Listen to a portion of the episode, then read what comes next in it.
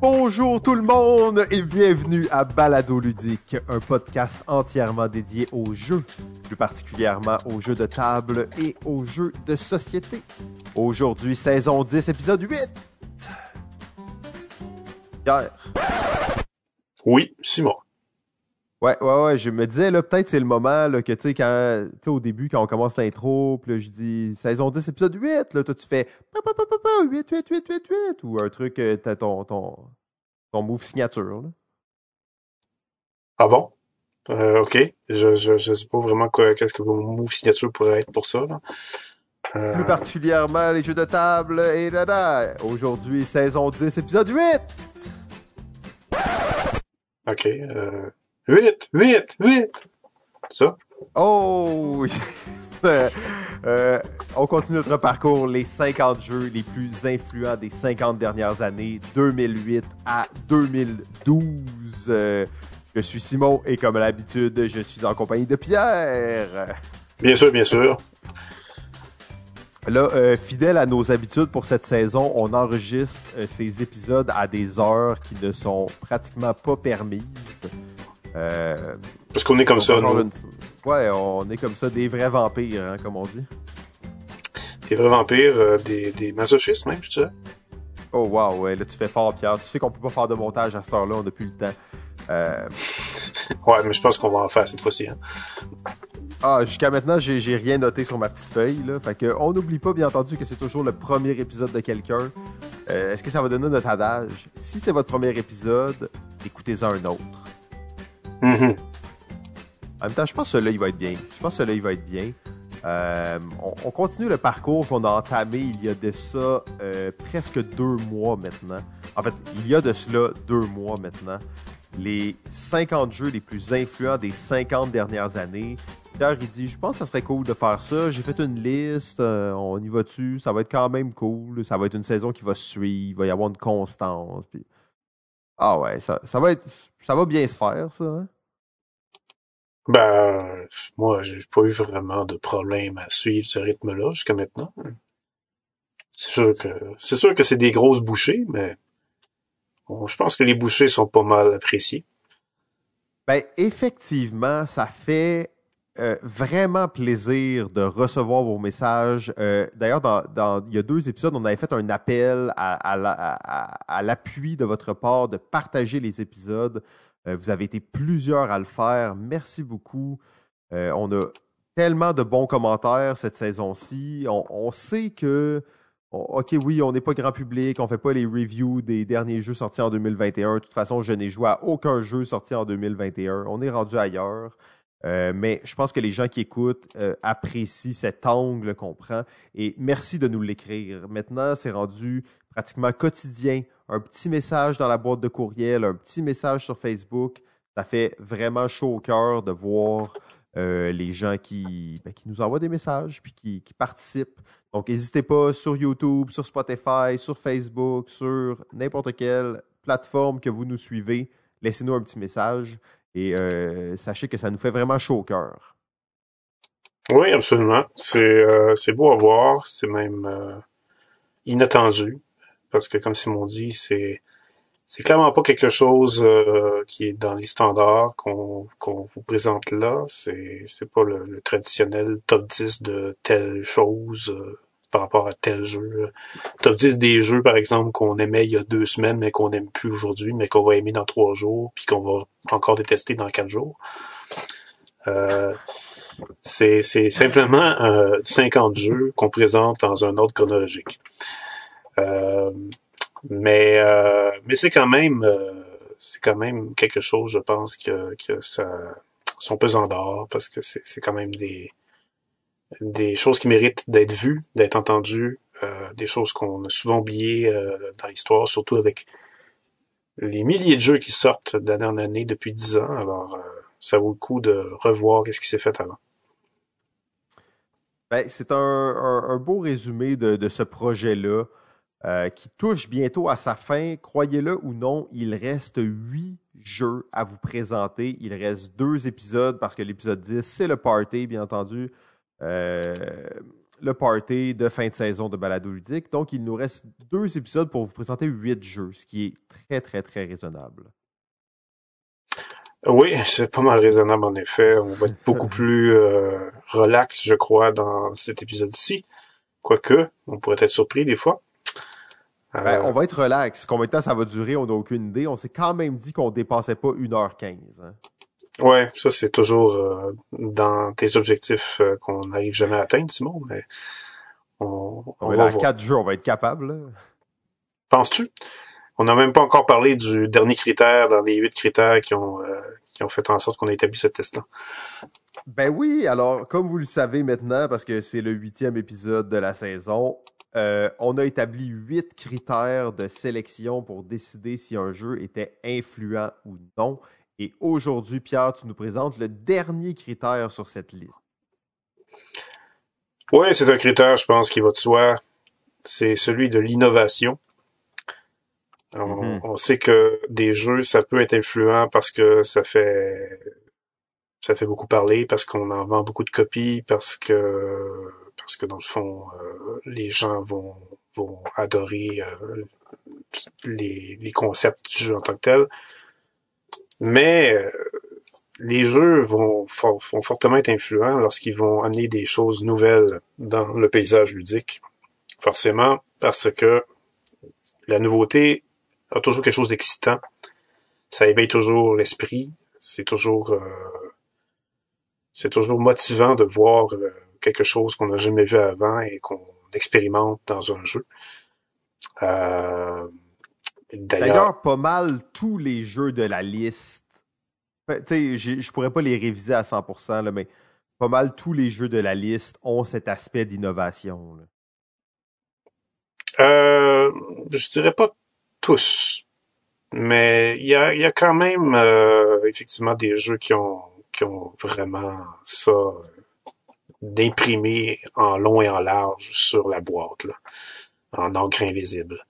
Euh, mais on peut quand même aller dans les classiques des classiques euh, que tout le monde connaît. Euh, Monopoly, Scrabble, Clou, ce sont tous des jeux ça qui ont, malgré leur fait que, le, fait qu'on les boude aujourd'hui, qui sont très vieillots à cause justement de l'année où ils sont sortis. ce sont tous des jeux qui à leur époque ont vraiment fracassé les standards avec des nouveautés ludiques.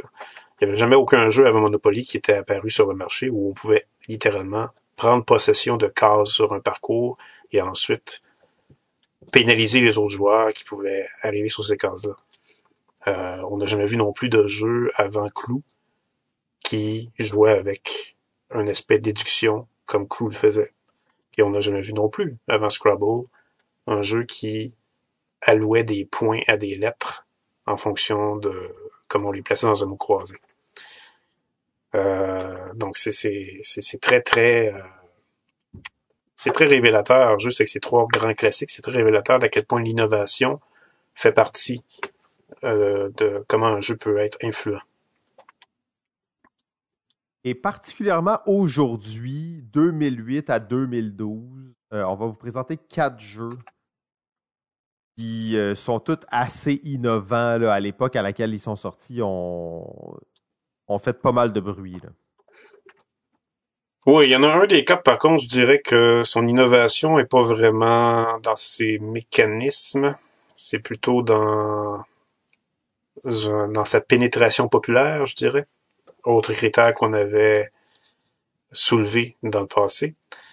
Euh, mais euh, en tant que tel, euh, ça, ça, peut effectivement être considéré comme de l'innovation, je dirais. Mais là, Pierre, là, tu taquines la foule en parlant à mots voilés et tout ça. Fait que je pense qu'on on est prêt à se lancer dans, les jeux aujourd'hui? Oh, on a encore du temps, non? c'est vrai, on avait dit 40 minutes pour l'intro maximum. Oui, oui, oui. Mais euh, non, c'est vrai qu'on pourrait peut-être se lancer dans notre euh, liste d'aujourd'hui. Le premier jeu, on vous l'avait euh, titillé à la fin de la dernière émission, quand on avait parlé d'Agricola, on vous avait fait comprendre que le jeu qui allait suivre était un monument dans les jeux de société. Majeur. Assez majeur, euh, malgré le fait qu'il a été sur le marché en 2008. Il a fracassé le monde du jeu. Euh, C'est-à-dire qu'il a littéralement amené quelque... Ouais, il a, il a, vraiment fait ça. Il a fait, une, il a fait une fissure pour remplir le monde du jeu d'une nouvelle sorte de jeu. Euh, et je parle ici d'un jeu que beaucoup qui nous écoutent ont commencé euh, leur intérêt pour notre hobby avec ce jeu-là. Et ça s'appelle Dominion. Alors Dominion, euh, encore une fois, pour les personnes qui nous écoutent, qui ont vécu en dessous d'une roche et qui n'ont pas joué à Catan ni à Carcassonne, il y a des fortes chances que vous n'ayez pas joué à Dominion à ce moment-là. Euh, ou peut-être que non, peut-être que je, je joue à Dominion sans avoir joué aux deux autres, mais il reste quand même que Dominion, autant que Carcassonne et que Catan et que les aventures du rail, est un jeu qui a tellement été marquant euh, que de connaître un amateur de jeux de société aujourd'hui qui ne connaît pas ce jeu-là, qui n'y a jamais joué, ça fait un peu tomber sur notre chaise. Euh, mais on va quand même le rappeler, Dominion est un jeu de cartes, uniquement de cartes, mais quel jeu de cartes, puisque c'est un jeu de cartes qui a introduit, mais en fait, c'est faux, il n'a pas introduit. Il a été un peu comme Killus a été avec le placement d'ouvriers. Il a, Mhm. Il a été celui qui a porté l'étendard du deck building, mais je préférerais dire du, de la mécanique euh, de la gestion de potentiel, puisque c'est vraiment ça, la francisation du deck building. Euh, gestion comme ça, on peut, on peut peut-être en parler un peu justement avant d'aller plus loin parce que c'est un terme qu'on utilise souvent. Puis il y a- j'ai entendu ce terme quelques fois, mais pour moi, il n'y a pas de consensus réel. Fait qu'il faut convaincre le monde que ce terme-là, c'est le bon. Parce que potentiel, Oui, c'est- Ben, c'est que c'est devenu gestion de potentiel parce que cette mécanique qui est en- mot pour mot serait traduite par construction de paquets. Euh, ça, ça manque un du peu des bâtissage de sac. Moi, j'appelle ça des Ouais, de sac. bâtissage de sac. Euh, mais mais c'est justement Simon le pointe bien parce que c'est après Dominion, Dominion a tellement eu de- d'impact avec cette mécanique là que c'est devenu assez rapidement ensuite euh, associé à des cartes. As- associé à des cartes, mais aussi associé à des sacs avec des cubes ou des Mm. jetons, associé aussi avec euh, des dés qu'on pouvait changer les faces, euh, ouais, ou associé avec des dés tout simplement, des, des réserves de dés qu'on pouvait lancer et qu'on pouvait acquérir et relancer encore, ou on, on augmentait la réserve de dés. Donc quand on parle de réserves comme ça, de dés, de jetons dans un sac, de cartes, ben ça devient finalement des, des éléments qu'on qu'on acquiert, qu'on met dans une réserve et qu'on finit par euh, cultiver comme une réserve de plus en plus grosse, qui donne de plus en plus de possibilités, donc qui offre de plus en plus de potentiel de diversité d'actions dans votre jeu. Alors de là l'idée que vous gérez votre potentiel parce que ces acquisitions de nouveaux éléments dans votre réserve de, de cartes ou de, de jetons ou de dés, ça va être finalement Hmm. du potentiel. Ben Là, vas-y, tu Simon. vois, t- Non, mais tu m'as comme quand même relativement convaincu pour la, notion de potentiel. Mais c'est de la gestion aussi. C'est de la ben- gestion parce que c'est c'est quand même tous ces jeux-là qui présentent cette mécanique-là vont présenter aux joueurs d'autres règles pour leur dire comment ils peuvent acquérir ces choses-là.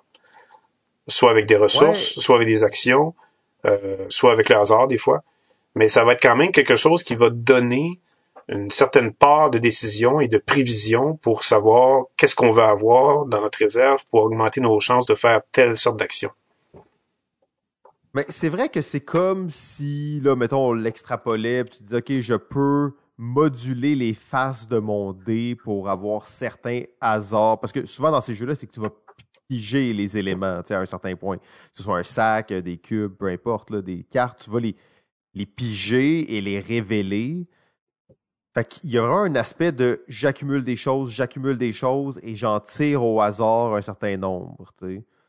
Euh, c'est pour ça que la gestion, oui, j'enlève des cartes de temps en temps, mais au final, je construis une, le mauvais terme, une piscine, je vais le traduire tel quel, un, un, lot. Tu construis un lot d'éléments duquel tu vas venir jouer, en fait, duquel tu vas venir piger ces éléments-là au hasard. D'où le potentiel. D'où le mot potentiel. Ben, c'est pour ça que je te dis, pour moi, en réalité, tu m'as plus convaincu sur le mot potentiel que sur le mot gestion. Mais le mot gestion, ça s'applique quand tu parles de. Il... Ouais, voyez là, mais je suis comme. Ah, ouais, ok, ok. Je, En fait, moi, je veux juste qu'on commence à l'utiliser, là, puis qu'on on fasse vraiment du, de la bonne promotion de ce terme. Bref. Euh, gestion potentielle, euh, si on reste avec ça, c'est la marque de Dominion. C'est le jeu qui l'a popularisé. C'est euh, vraiment le jeu qui l'a mis dans le monde ludique, dans l'industrie ludique.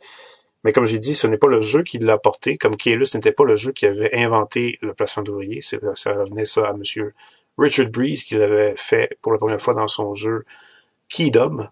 Euh, et non pas Key City, comme j'avais dit de façon honteuse dans la dernière émission. Euh, Pierre, c'est alors... difficile envers toi. Pour de vrai, je pense pas qu'il y, y, a beaucoup de gens on va mettre ça au clair. Le Pierre, des fois, là, il est angoissé parce qu'il commet des petites erreurs de date et des choses comme ça. C'est important, la rigueur, c'est notre but.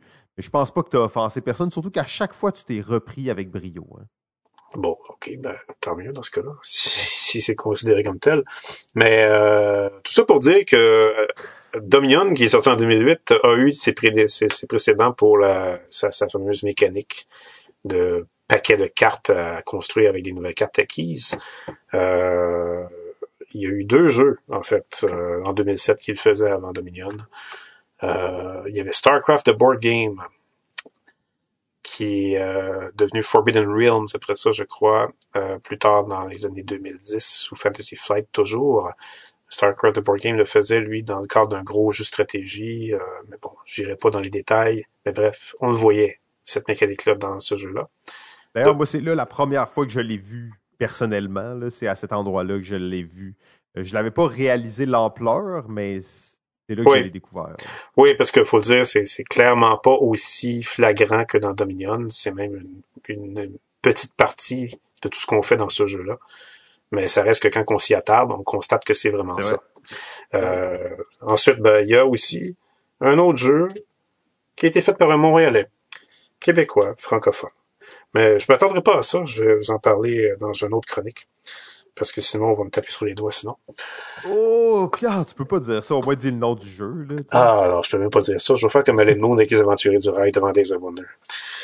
Aïe, aïe, aïe. En plus, moi, je suis sur la page BGG du jeu en question, là, puis je dis rien, là, tu sais. Oh, penses-tu vraiment qu'il est sur la page du jeu en question? Tu penses-tu vraiment avoir trouvé le jeu dont je parle? Guy Chamberlain. Ah, ben tiens non. OK, j'en dis pas plus. C'est bon? On n'en dit pas plus. On garde ça pour, pour une autre saison. On en garde ça pour une autre saison. Alors, euh, Dominion euh, a été un jeu qui a vraiment marqué son époque. Vous le savez, je pense que vous avez probablement joué à d'autres jeux qui utilisent cette mécanique que Dominion utilise. Euh, et euh, à, ce point, à ce point, l'impact de Dominion a été euh, c'est probablement de tous les jeux qui sont sortis dans les 50 jeux les plus influents, celui dont on a voulu emprunter cette mécanique-là le plus vite possible.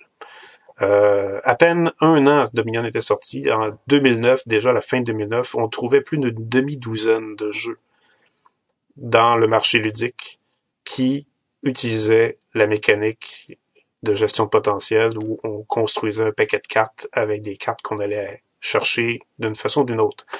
Euh, ça pouvait être aux États-Unis, comme Dominion l'a fait aux États-Unis, parce que c'est un auteur américain qui l'a créé, Dominion. Donc, ça pouvait être un jeu comme Arctic Scavenger ou un jeu comme euh, Thunderstone.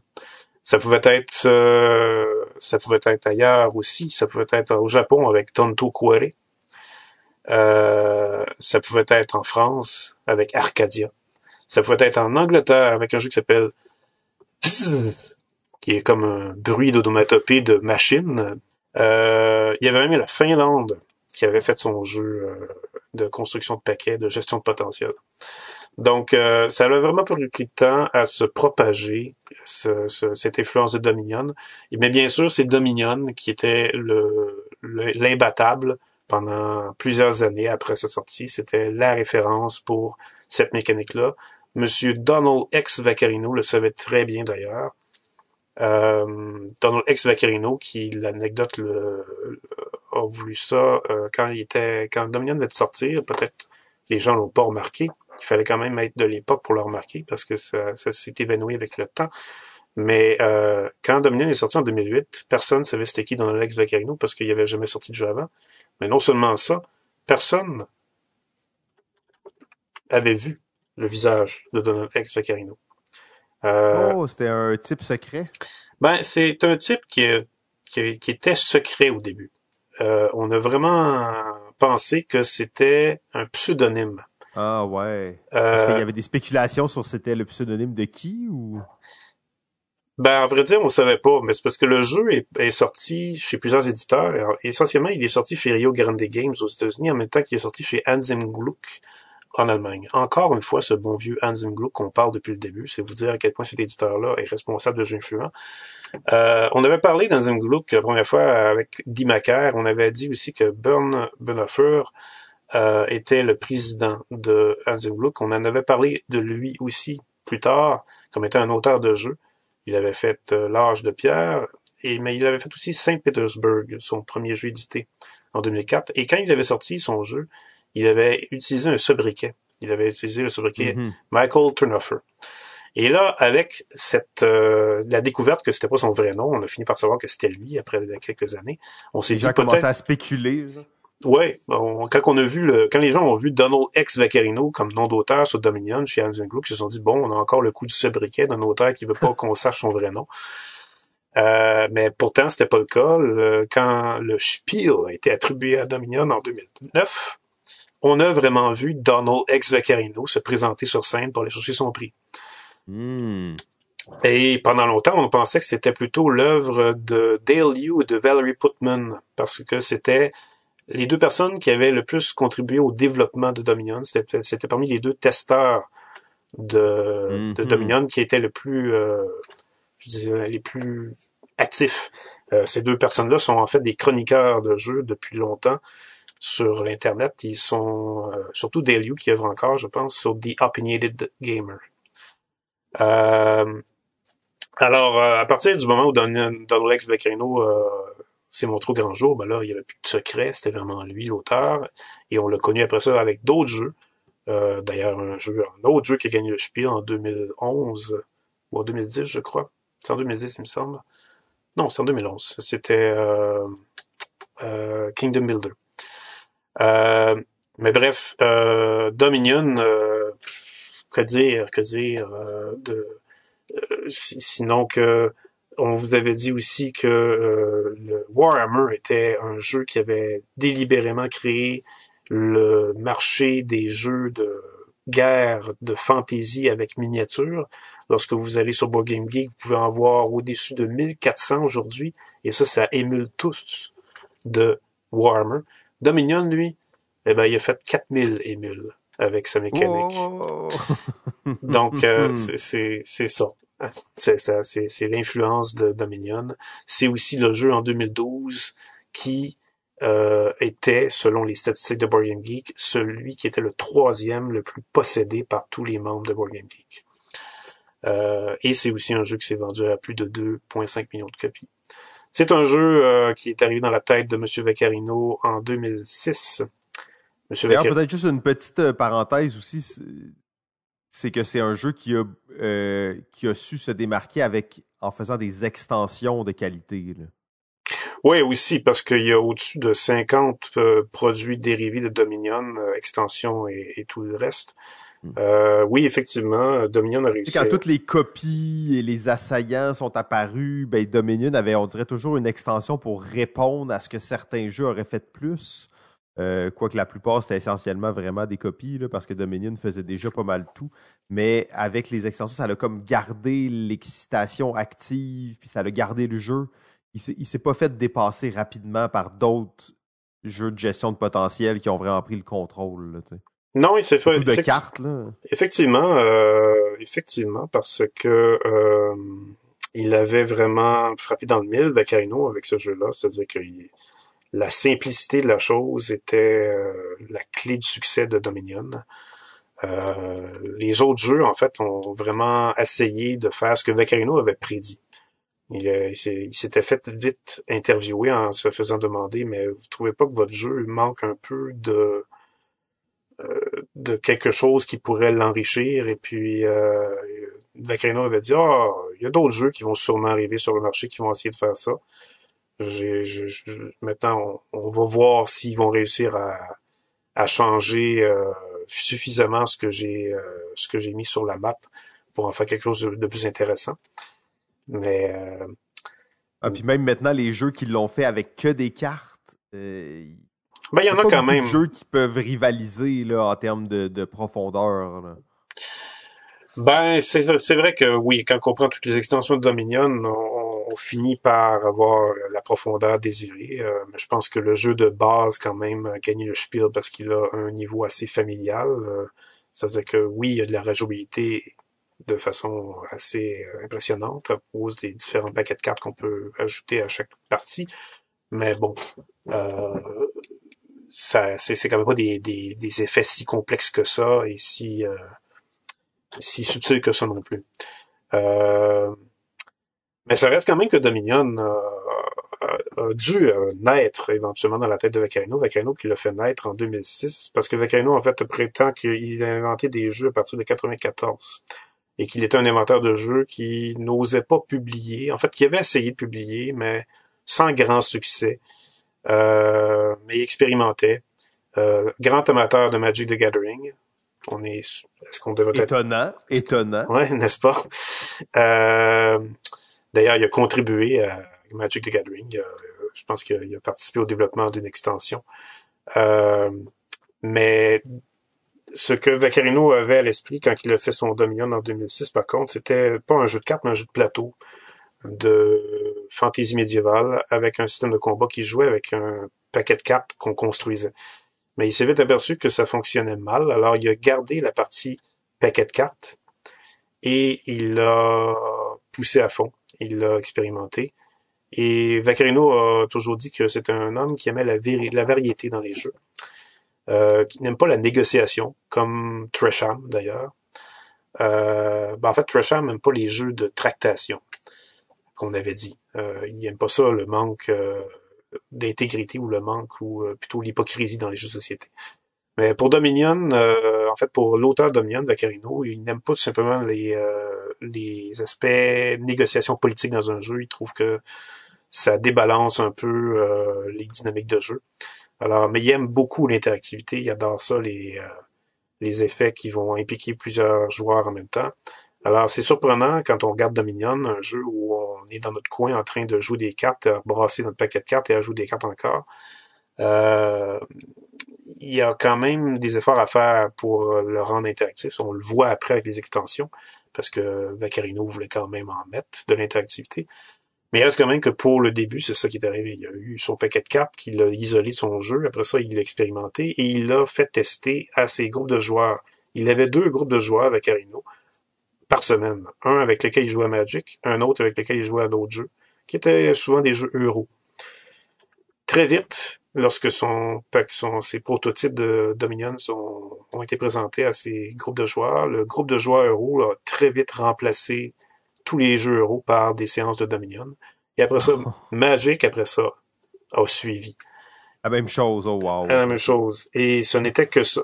Euh, à un point tel que Vaccarino amenait d'autres de ses prototypes, voyant que son prototype avait du succès, il s'est dit, ben, je vais faire tester mes autres prototypes à ce moment-là. Les autres joueurs voulaient rien savoir de ces autres prototypes. Ça marchait pas. Ils voulaient juste jouer à Dominion. Ils voulaient juste rejouer à Dominion encore et encore et encore. et c'est à ce moment-là que, là, Vaccarino était convaincu qu'il avait l'idée du siècle et qu'il avait entre les mains quelque chose qui allait probablement faire sensation dans le monde du jeu si c'était édité.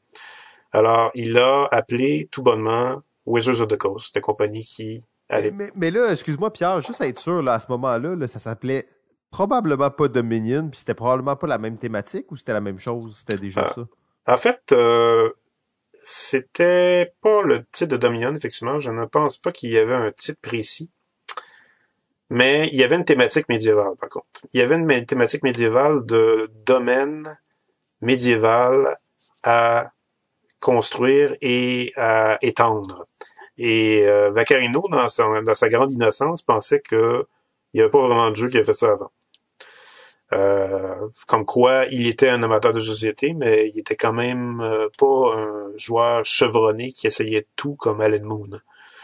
Euh, mm-hmm. Parce qu'il y en avait des jeux qui faisaient ça. D'ailleurs, l'auteur de Catan avait fait ça dans, dans, dans, son projet de Catan, qui était au, au départ trois jeux, qui a scindé en trois jeux distincts.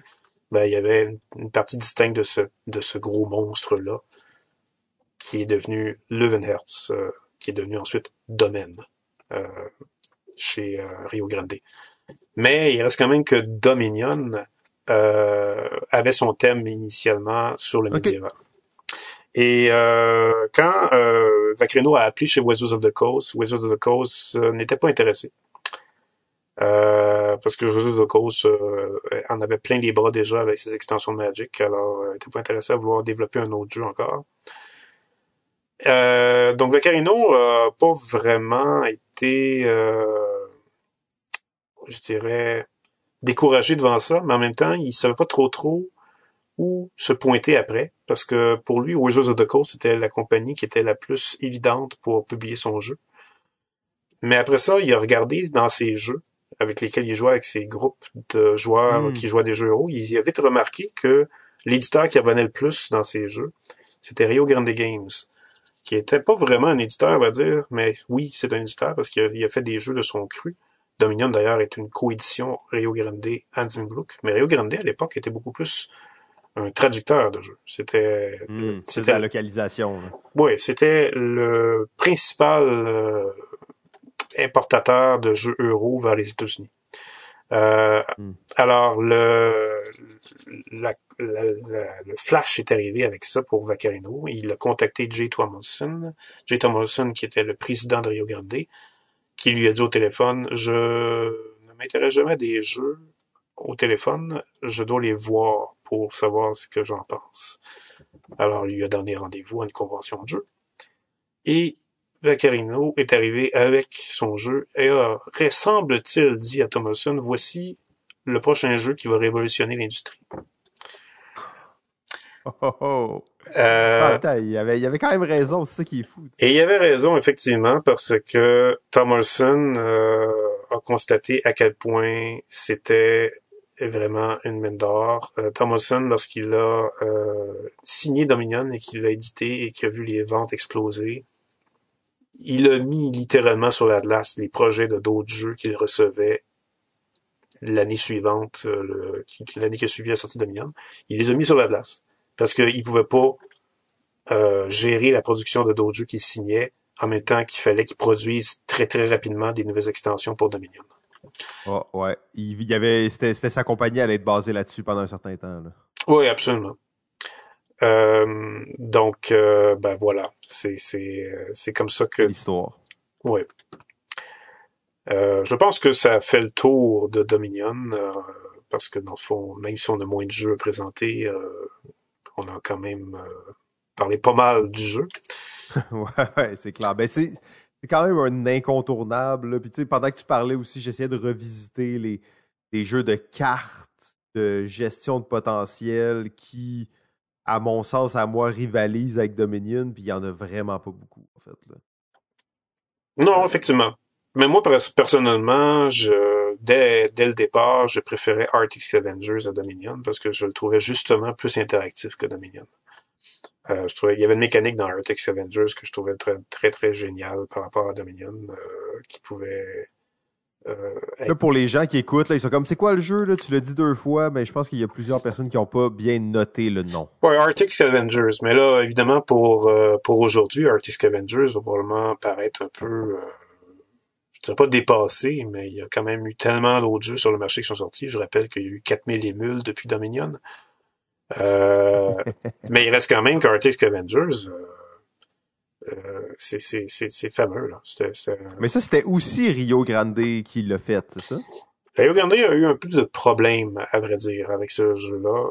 Euh, justement à cause qu'il était, encore une fois, euh, empêtré avec Dominion et les, éditions, les extensions de Dominion. Parce que Arctic Avengers a été présenté chez Rio Grande pas longtemps après, et on annonçait chez Rio Grande que il y avait un nouveau jeu qui faisait comme Dominion, mais qui était différent, qui s'appelait Arctic Avengers. Et éventuellement, euh, on ne voyait pas arriver le jeu. Ça a pris vraiment un bout de temps avant qu'il sorte. Et quand il est sorti, ça a été en des copies très limitées.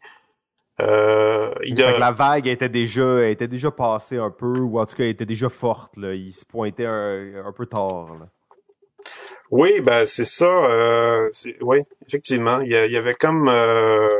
C'est comme si le bateau était passé, puis euh, il était trop tard ensuite pour s'intéresser. Mais quoi que le jeu aussi était édité à compte personnel par son auteur euh, chez Driftwood, Games, parce que l'éditeur euh, initial de Artist Avenger, c'est Driftwood. Euh, c'est son auteur, Robert K. Gabart, qui, qui faisait le jeu. mais quand le jeu était repris en version française chez Hysteria, quelques années plus tard, quelques années plus tard, on parle quand même de quatre ans plus tard, la seconde édition s'est faite chez Rio Grande la même année. Et là, le jeu a vraiment eu une seconde vie, et c'est là qu'on a vraiment vu le jeu euh, un peu plus dans les actualités. Mais il était déjà un peu trop tard, parce que s'il était sorti en même temps que Dominion, il aurait peut-être frappé plus fort du fait qu'il était plus interactif que Dominion, et il était plus thématique surtout que Dominion. La thématique de Arctic Scavengers est très présente. Euh, c'est ça qui fait que c'est très intéressant, parce que Dominion, au final, c'est assez abstrait. Euh, c'est un peu la, critique qu'on va voir le plus souvent sur Dominion, d'ailleurs. Oui. C'est ça, il est fait qu'il y a vraiment beaucoup de paquets de cartes à gérer. C'est ça. Euh, pour moi, tu vois, le, jeu qui le fait le, mieux, cette mécanique de, de, gestion de potentiel avec des cartes seulement, c'est Star Realms. Oui, euh, absolument. Ben, Realms, je te dirais que c'est l'autre gros succès qui est arrivé après Dominion, dans ceux qui ont voulu imiter Dominion. Ben, il y a eu Thunderstone. Il y a eu Thunderstone, parce que Thunderstone a été justement le jeu qu'on a voulu comparer à Dominion avec une thématique, mais Thunderstone avait moins de raffinement que, que Dominion pour beaucoup de critiques. Euh, Star Realms est, revenu à la charge avec ça. C'est que Star Realm, il a un peu cassé le modèle aussi de, de Dominion et de toutes ces émules. On est allé ailleurs. On est dans quelque chose d'un peu plus petit, à deux joueurs exclusivement, avec une confrontation. Euh, oui. Ben, on sentait en fait que c'était des, euh, des amateurs, ben, je dirais même des, des experts de Magic. C'était des, euh, des auteurs de Star Realms. En fait, c'était des, des personnes qui avaient participé à des tournois professionnels de Magic. Alors, ça, se voyait tout de suite dans la façon que le jeu était fait. Magic Hall of Famers, Darwin Castle. C'est un des doubles. Oui, absolument. Euh, oui, ben Dominion, hein, effectivement. Je pense que ça, fait le tour. On va, on va passer à, un autre, à un autre jeu qui est sorti la même année. Euh, juste pour vous situer, là, moi, c'est pas mal l'année que j'ai vraiment commencé à jouer à des jeux 2008. J'ai commencé un peu avant, mais 2008, c'est vraiment là que j'ai commencé à m'intéresser de façon très active euh, aux jeux. Euh, et en plus, ce jeu-là, on a parlé des jeux d'introduction. On avait Catan, on avait Carcassonne, on avait les Aventuriers du Rail. Pour moi, ça, c'est le jeu d'introduction ultime, en fait c'est le jeu qui, personnellement, j'ai introduit le plus de monde aux jeux de société avec ce jeu-là. Euh, pratiquement à chaque fois que je le faisais jouer, le lendemain, les gens l'avaient acheté. Euh, et ça, en fait, ça m'est pratiquement jamais arrivé avec aucun jeu, à part ce jeu-là, où ça m'est arrivé régulièrement. 2008, euh, le jeu Dixit sort. Jean-Louis Roubia sous un éditeur qui n'avait euh, jamais vraiment, ben, qui n'avait jamais sorti de jeu, Libellude, éditeur français à ce moment-là. Et euh, Exit, 7 millions de copies plus tard, euh, on en est là. C'est un jeu qui fait pas l'unanimité, mais presque. J'ai euh, rarement entendu des vrais détracteurs de Dixit euh, ça, n'existe pas vraiment. On se retrouve 12 ans, 13 ans plus tard, il y a encore des extensions qui sortent de Dixit et c'est encore un jeu qui continue de fasciner. Euh, et maintenant, on peut même parler d'une certaine catégorie de jeux qu'on sait même pas vraiment c'est quoi le nom parce qu'on va utiliser le terme des jeux à la Dixit. Euh, je dis pas que ça le fait autant des mules que, que, des, jeux de gestion de potentiel comme Dominion, mais il y a quand même beaucoup de jeux maintenant qui utilisent cette mécanique à la Dixit, qui on pourrait associer à d'autres jeux aussi avant, mais il s'en est comme emparé. Donc, Jean-Louis Robia, euh, pédopsychiatre en fait de formation, euh, on pourrait dire que c'est un auteur, euh, un, one-hit wonder, même s'il a fait d'autres choses, mais il, rentre dans la catégorie des gens qui, un jour, se réveillent avec une idée, arrivent à la réaliser et deviennent vraiment riches avec ça. une de ces philosophies de, design de jeu, depuis le début, je, je m'intéresse un peu aux philosophies des auteurs qu'on rencontre et c'est quand même drôle, lui, parce qu'il dit que pour lui, le, la création de jeux, c'est un processus qui est très solitaire, mais qui est dans le but de rentrer en contact avec des gens. Euh, je trouvais ça quand même drôle. Euh, il se définit comme quelqu'un d'assez, euh, pas timide, mais discret dans la vie, plus, plus introverti. Mais le jeu est une manière aussi d'entrer en contact avec des gens. D'ailleurs, c'est un pédopsychiatre, travaille avec des jeunes enfants, des adolescents, et le jeu, bien entendu, est une façon aussi de, connecter avec, avec ce public. On y reviendra un peu plus tard. Euh, bon, s'intéresse aux jeux de façon un peu superficielle, joue à des jeux quand même dans sa jeunesse, dans sa vingtaine, euh, design même des jeux de stratégie abstraits. Euh, mais le jeu qu'il aime par-dessus tout, et là on est en 1986, quelque chose de même, c'est le jeu du dictionnaire. Le jeu du dictionnaire qui n'existe pas à ce moment-là, mais qui est un jeu comme, euh, comme peut l'être les jeux de cartes et tout ça, qui est un jeu qui n'a pas de, de, boîte, hein, qui est un jeu où on joue à la maison euh, en prenant un dictionnaire et en écrivant sur des feuilles de papier. Jeu du dictionnaire, on va choisir un mot, habituellement des mots inconnus dans le dictionnaire. Un joueur va écrire la vraie définition, tous les autres vont écrire la définition qu'ils pensent. Et après ça, il y a une espèce de vote là, où tu vas essayer de convaincre les gens que ta définition, ben, personne ne sait vraiment, mais que la définition qui a été choisie est la bonne. Je pense que c'était pas très clair comme description de jeu, mais tout le monde pas mal connaît le jeu du dictionnaire. Euh, trois ans plus tard, on est comme au début des années 90. D'ailleurs, il y a le désir de publier le jeu du dictionnaire en boîte. Euh, donc, justement, avec un dictionnaire dedans. Ça s'appelle Definissimo. Euh, il va se promener un peu avec ça, mais finalement, obtiendra pas de succès.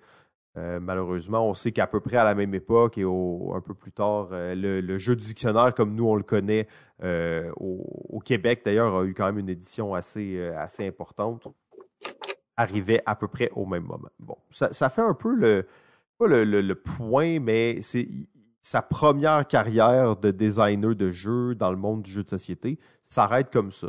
Et pas il abandonne le projet, mais c'est plus quelque chose qu'il convoite au quotidien. Euh, on se projette presque, ben, en fait, dix ans plus tard, en 2002. Euh, c'est un autre euh, homme, bien entendu, dix ans plus tard. C'est un, grand collectionneur de, Il aime beaucoup l'art visuel. Il, est vraiment là-dedans. Il dit même qu'il a volé des affiches. C'est un collectionneur d'affiches, de, posters. Et des fois, il, prenait dans la rue, il enlevait le poster. Même des fois, dans les musées, il a, dit qu'il avait déjà volé des, euh, des affiches dans les musées pour justement sa collection. Il était assez obsédé par ça.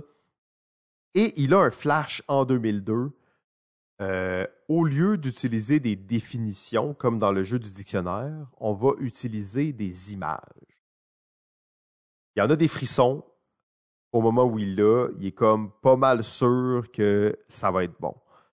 Euh, et là, ça, c'est pas la première fois, c'est vraiment pas la technique que vous, devriez appliquer si vous voulez faire des jeux de société.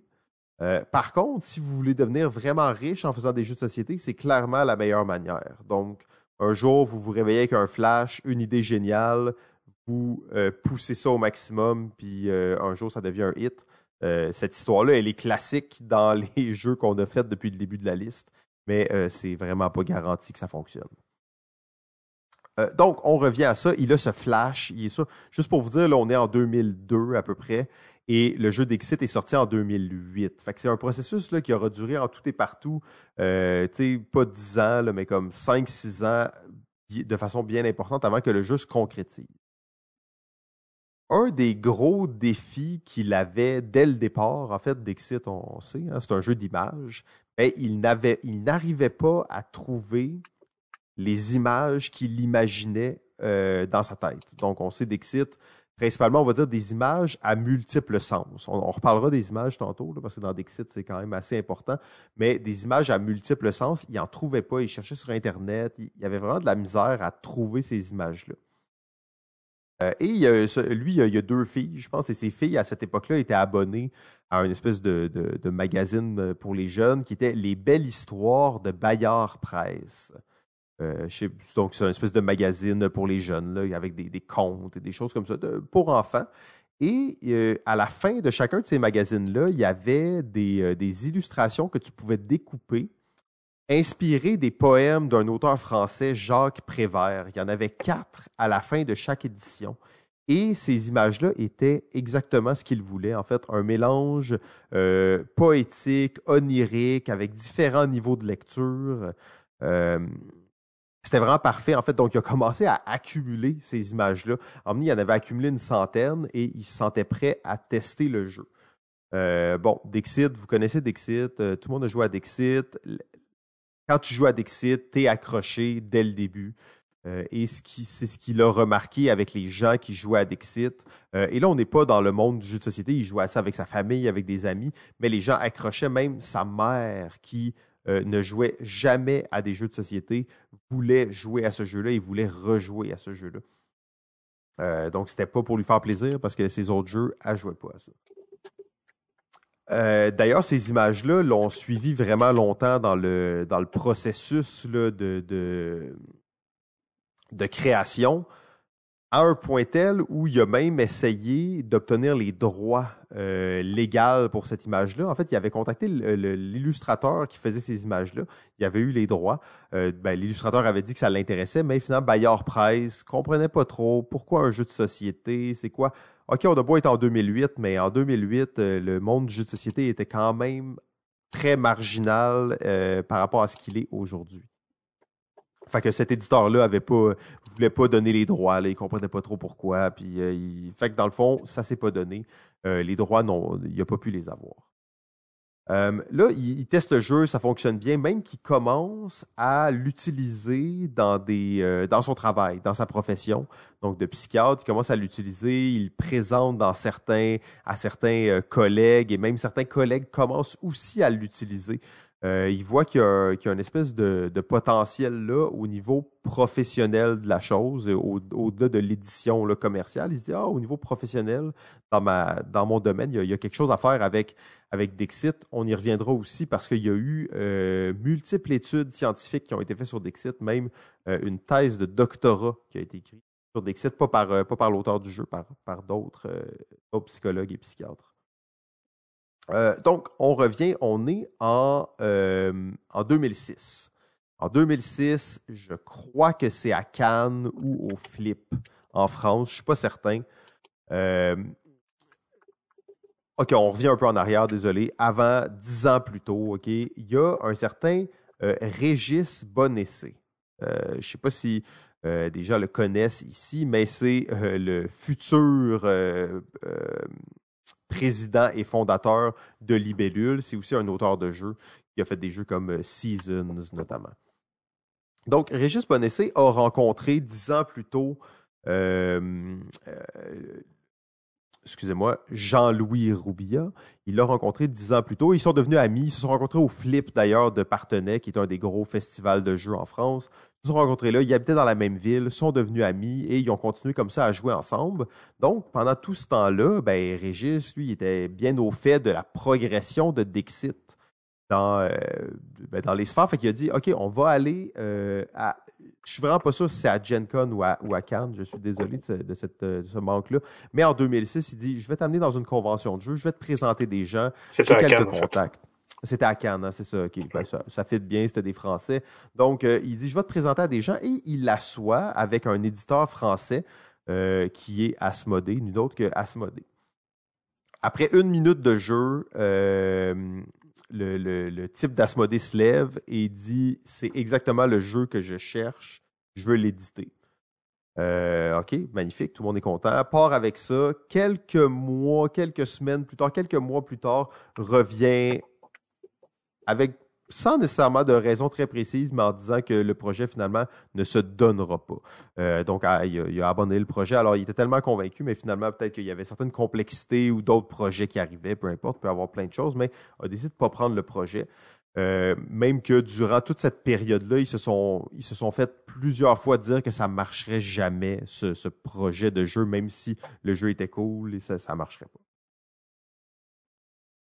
On se retrouve en 2007, un an après cette chose-là, 2006-2007, où finalement Régis Bonessé décide de fonder Libellule, Libellude, excusez-moi, pour pour en fait éditer Dixit. C'est vraiment ça le projet. Même qu'au début, euh, Jean-Louis était supposé de rejoindre la compagnie. Finalement, euh, Régis le fait seul, puis il a, créé sa compagnie pour à la base éditer Dixit. Euh, ce qui aurait été encore une fois un beau flash parce qu'on avait l'auteur d'un côté qui avait créé ce jeu-là, mais il y a quelqu'un qui a pris des risques, qui a pris beaucoup d'emprunts aussi pour créer la base de ça parce que c'est un processus qui aura duré deux ans pour amener Dixit sur le marché. Et tout ça commence, bien entendu, avec la recherche d'artistes. Euh, Régis a envoyé des demandes, des annonces dans toutes les écoles d'art, dans toutes les petites annonces des, journaux étudiants. Il a mis vraiment beaucoup sur, des blogs en ligne, mais on est en 2008, en hein, fait c'est pas exactement comme maintenant, mais sur des forums, il a mis beaucoup, beaucoup d'annonces et il a reçu énormément de, de, portfolios. En fait, il en a reçu plein. Il regardait, il en a cherché beaucoup pour finalement se trouver celui de Marie Cardois. Euh, qui peint de l'aquarelle sur du carton avec une technique assez particulière. Bon, vous connaissez les dessins de Dixit, ils sont mémorables et, euh, magnifiques. Et ça, c'était déjà le style de, euh, de Marie Cardois. Travailler très, très fort avec elle. Comme on dit, c'est un processus qui a pris deux ans. les dessins en ont pris une, une énorme partie de ce processus-là.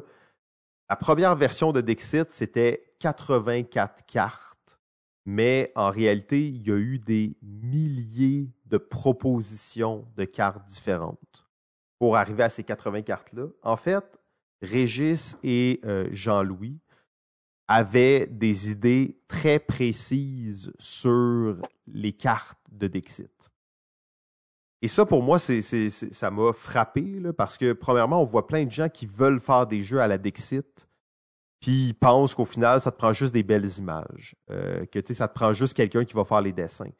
Mais eux, il y, avait des commandes. Ils ne voulaient pas dicter le style, mais ils voulaient dicter le thème, l'émotion, les symboles que l'on retrouvait dans les images. Il y avait des listes, des fichiers très précis de OK, on veut ça, on veut ça, on veut ça. Euh, bon, l'artiste faisait des choses, après ça, il en reparlait. Mais c'était très, très, très calculé. Euh, et j'avoue que ça, ça m'a complètement euh, échappé euh, quand je jouais à Dixit. Là, je, l'ai découvert là. D'ailleurs, on est rendu. C'est un processus qui est excessivement difficile pour l'illustrateur, l'illustratrice. Euh, là, c'est la dixième extension qui vient de, sortir il, y a, un an, il y a un an à peu près. On est en 2021. Là. Et en fait, à chaque fois qu'ils terminent, parce qu'ils ont eu plusieurs euh, dessinateurs, dessinatrices, illustrateurs, illustratrices avec le temps, ils ont fait des, rotations, et ils terminent toujours le processus où euh, l'illustrateur est brûlé, en fait, euh, complètement au bout du rouleau, parce que ça devient très intense. D'ailleurs, je trouvais ça intéressant de voir qu'il y a des... Tu sais, tu le vois quand, quand tu quand tu joues, en fait, tu comme, t'es comme, surtout nous, on niaisait, quand on joue, on, dit souvent, ah, tu pourrais dire Alice au Pays des Merveilles pour la moitié des cartes, puis ça serait correct. Eh bien, en fait, ce n'est pas un hasard parce que Alice au Pays des Merveilles était l'un des thèmes récurrents et euh, clés dans le processus de développement des cartes. Euh, il y avait bien entendu aussi tout l'univers de Tim Burton qui est là. Et ça, c'est aussi des références que si vous avez joué beaucoup à Dixit, vous le savez, l'étranger de M. Jack, Tim Burton, euh, il y, a tout ce, registre-là qui peut sortir. Sinon, beaucoup de symboles qui vont revenir euh, d'une extension à l'autre. Ça, c'était important aussi pour eux parce qu'il faut que les cartes d'extension se mélangent bien. Euh, donc, les labyrinthes, les escaliers, les échelles, les échecs, le jeu d'échecs, les arbres, les miroirs. Et tout ça fait référence aussi au domaine du rêve. Ce sont des symboles que l'on retrouve beaucoup dans les l'analyse de rêve, en fait, parce que ce sont des symboles récurrents. Euh, pas que ça m'a fait un gros choc, mais tu dis, il y a beaucoup de gens qui ont des prétentions de faire des jeux à la Dixit en disant ça prend juste des belles images. Ben, en voyant ce processus-là, on savait qu'ils n'avaient pas juste fait des dessins au hasard, mais à quel point c'était rigoureux et à quel point ils ont investi du temps et de l'effort. Euh, d'ailleurs, à un certain point, je disais une phrase par rapport à ça qui disait n'importe quel éditeur aurait arrêté bien avant eux. Mais c'était leur premier projet, ils voulaient le faire le mieux possible, il n'y avait rien à perdre, ils mettaient tout ce qu'il y avait là-dedans et euh, ils ont vraiment poussé au maximum cette réflexion-là, qui d'ailleurs aura servi de système pour les dix extensions suivantes et pour tout ce qui s'est fait dans l'univers de Dixit par la suite. Euh, donc là, je me suis emporté sur les images. Désolé, bang, on revient 2008, le jeu sort, il, imprime 5000 euh, copies en fait de Dixit. Euh, je dis il, c'est Libellude, là, imprime 5000 copies. 4000 pour vendre au grand public et 1000 pour vendre aux professionnels de, euh, de l'intervention sociale, donc les psychologues, les travailleurs sociaux, les éducateurs, les éducatrices. Donc, on est vraiment, encore une fois, là, ailleurs. Là, ils ont produit, on est rendu à 7 millions de copies vendues de Dixit. Première impression, 5000 copies 4000 pour les, euh, le grand public et 1000 pour les professionnels, les, centres professionnels. On, est vraiment ailleurs. D'ailleurs, quand le jeu est sorti, dès que c'est sorti, ils en ont vendu 400. Et là, tu sais, euh, bon essai, il était comme, ah, ben, il savait pas trop, tu sais, 400, c'était-tu beaucoup ou non? Il, dit une chance que je le savais pas parce que sinon, j'aurais été vraiment inquiet parce que 400, c'était rien, tu sais, dans le fond. Ils n'ont rien vendu, tu mais ça a eu une montée un peu lente en crescendo, en fait, qui montait de plus en plus. Puis là, les gens parlaient de Dixit. Puis là, c'est quoi ce jeu-là? C'est un ovni sur le marché. C'est quoi cette affaire-là? On est où? C'est quoi qui se passe? Pour que finalement, cette, espèce de lent crescendo culmine avec la nomination de Dixit à l'As d'or. Euh, bon, à partir de là, je veux dire, euh, il a gagné le Spiel, il a gagné l'As d'or, il a gagné 17 prix importants. Il y a plus de 30 nominations dans divers prix et mentions euh, dans le monde du jeu. D'ailleurs, c'est quand même drôle de noter qu'il a gagné le LIS en 2009, le LIS qui est un prix québécois du meilleur jeu grand public. Il a été en fait le premier jeu à gagner le LIS. Ah, est-ce que toi, là, Pierre, à ce moment-là? Certainement, j'ai participé au vote pour le faire gagner. Et non seulement ça, mais c'était le tout premier prix que Dixit recevait. C'est au Québec que hmm. Dixit a été reconnu le premier comme étant un jeu important. Wow! Bravo Pierre. Merci. Merci pour cette anecdote-là. Ça, c'est très cool. Ouais, je, je, savais que tu l'aimerais celle-là. Ouais, ouais, celle-là. En plus, je me disais quand je faisais, je faisais la préparation, je me disais, c'est sûr que Pierre il était là quand le liste a été donné, c'est sûr qu'il était sur le jury, tu comme Mais euh, super, c'est, très cool. Fait qu'on se retrouve, euh, c'est ça comme on l'a dit, 12 euh, ans plus tard, 10 extensions, 850 cartes, euh, des jeux qui sont dérivés de l'univers de Dexit. Pour moi, le jeu d'introduction ultime et des, des, émules, en fait, qui ne finissent plus de finir. Mais au-delà des émules, c'est surtout des jeux qui se sont appuyés sur cette idée de donner des indices à travers une image, d'avoir une certaine forme de, de créativité. En fait, quand Jean-Louis Roubia a commencé à travailler sérieusement sur Dixit, il s'est mis deux contraintes. La première était il faut que les joueurs aient euh, un sentiment de création qui est personnel à eux. Ce qui, à l'époque, très peu de jeux euh, faisaient, en fait, euh, donc un sentiment de création personnelle. Et la deuxième contrainte, c'était qu'il fallait qu'il n'y ait ni lecture ni écriture dans le jeu. C'est surtout ça, en fait. C'est surtout ça qui, qui, venait tout donner le défi à Dixit, je pense. Euh, le sentiment de création personnelle, on pouvait le faire avec des jeux de mime ou avec des jeux de dessin, même avec des jeux de pâte à modeler.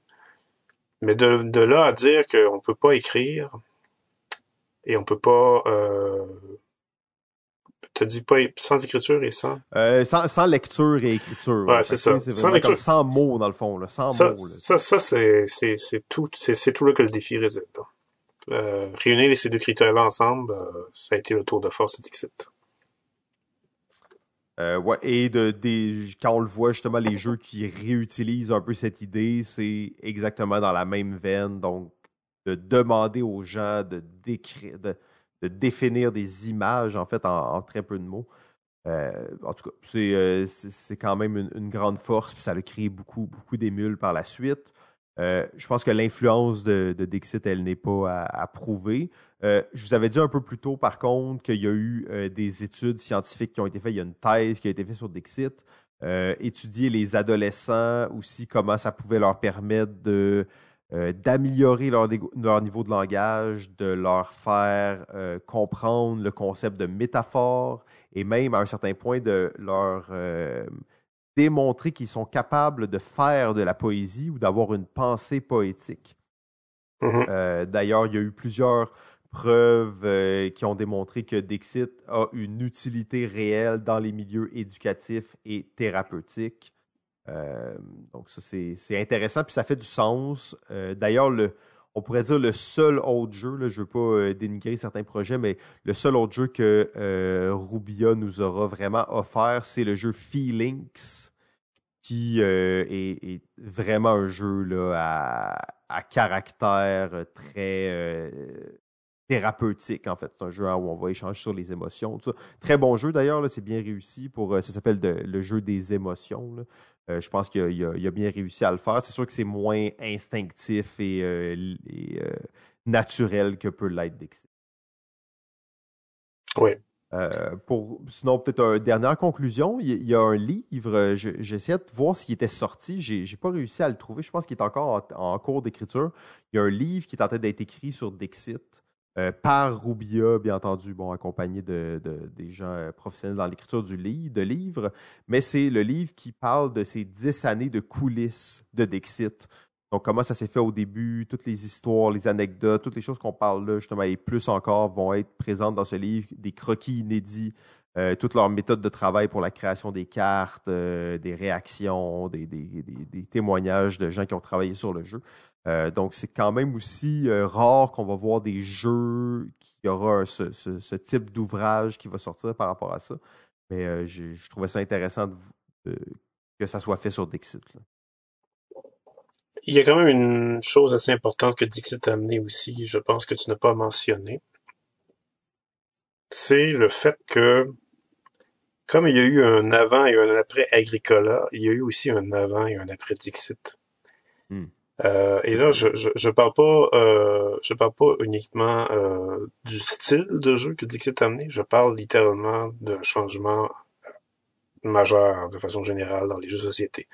Le, le changement qu'Agricola avait amené, ce qu'on avait dit à la dernière mission, c'était que il a réussi à imposer le standard qu'un jeu devait avoir des mécaniques et une thématique qui devait euh, se marier dans, dans l'emballage. Dixit, lui, a montré la voie pour que, dorénavant, il y ait l'éditeur, l'auteur et l'artiste Mm. qui soient sur la boîte. Très bon point. Très Euh, bon point. c'est- à ce point vrai que quand Dixit a gagné le Spiel, pour la première fois, on a fait venir l'artiste du jeu pour que Hmm. la- que l'artiste aussi reçoive le prix.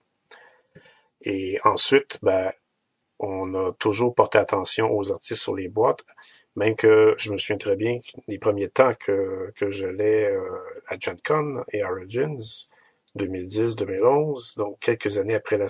En fait, c'était vraiment dans la propagation de Dixit aux États-Unis. Les gens passaient à côté des kiosques européens, les Américains essentiellement, parce que c'était tous des joueurs américains qui étaient à Gen Con et Origins. Ils passaient leur temps à dire toujours c'est tellement cool, les jeux dans votre kiosque. Ils sont tellement plus beaux que les autres jeux qu'on voit dans les autres kiosques. C'est- c'est- vous avez tellement la touche en Europe de faire des jeux où les arts, les arts sont mis en valeur. Euh, et c'est resté comme ça. Et maintenant, ben, on les voit, les noms d'artistes. On, remarque plus les Vincent Dutray.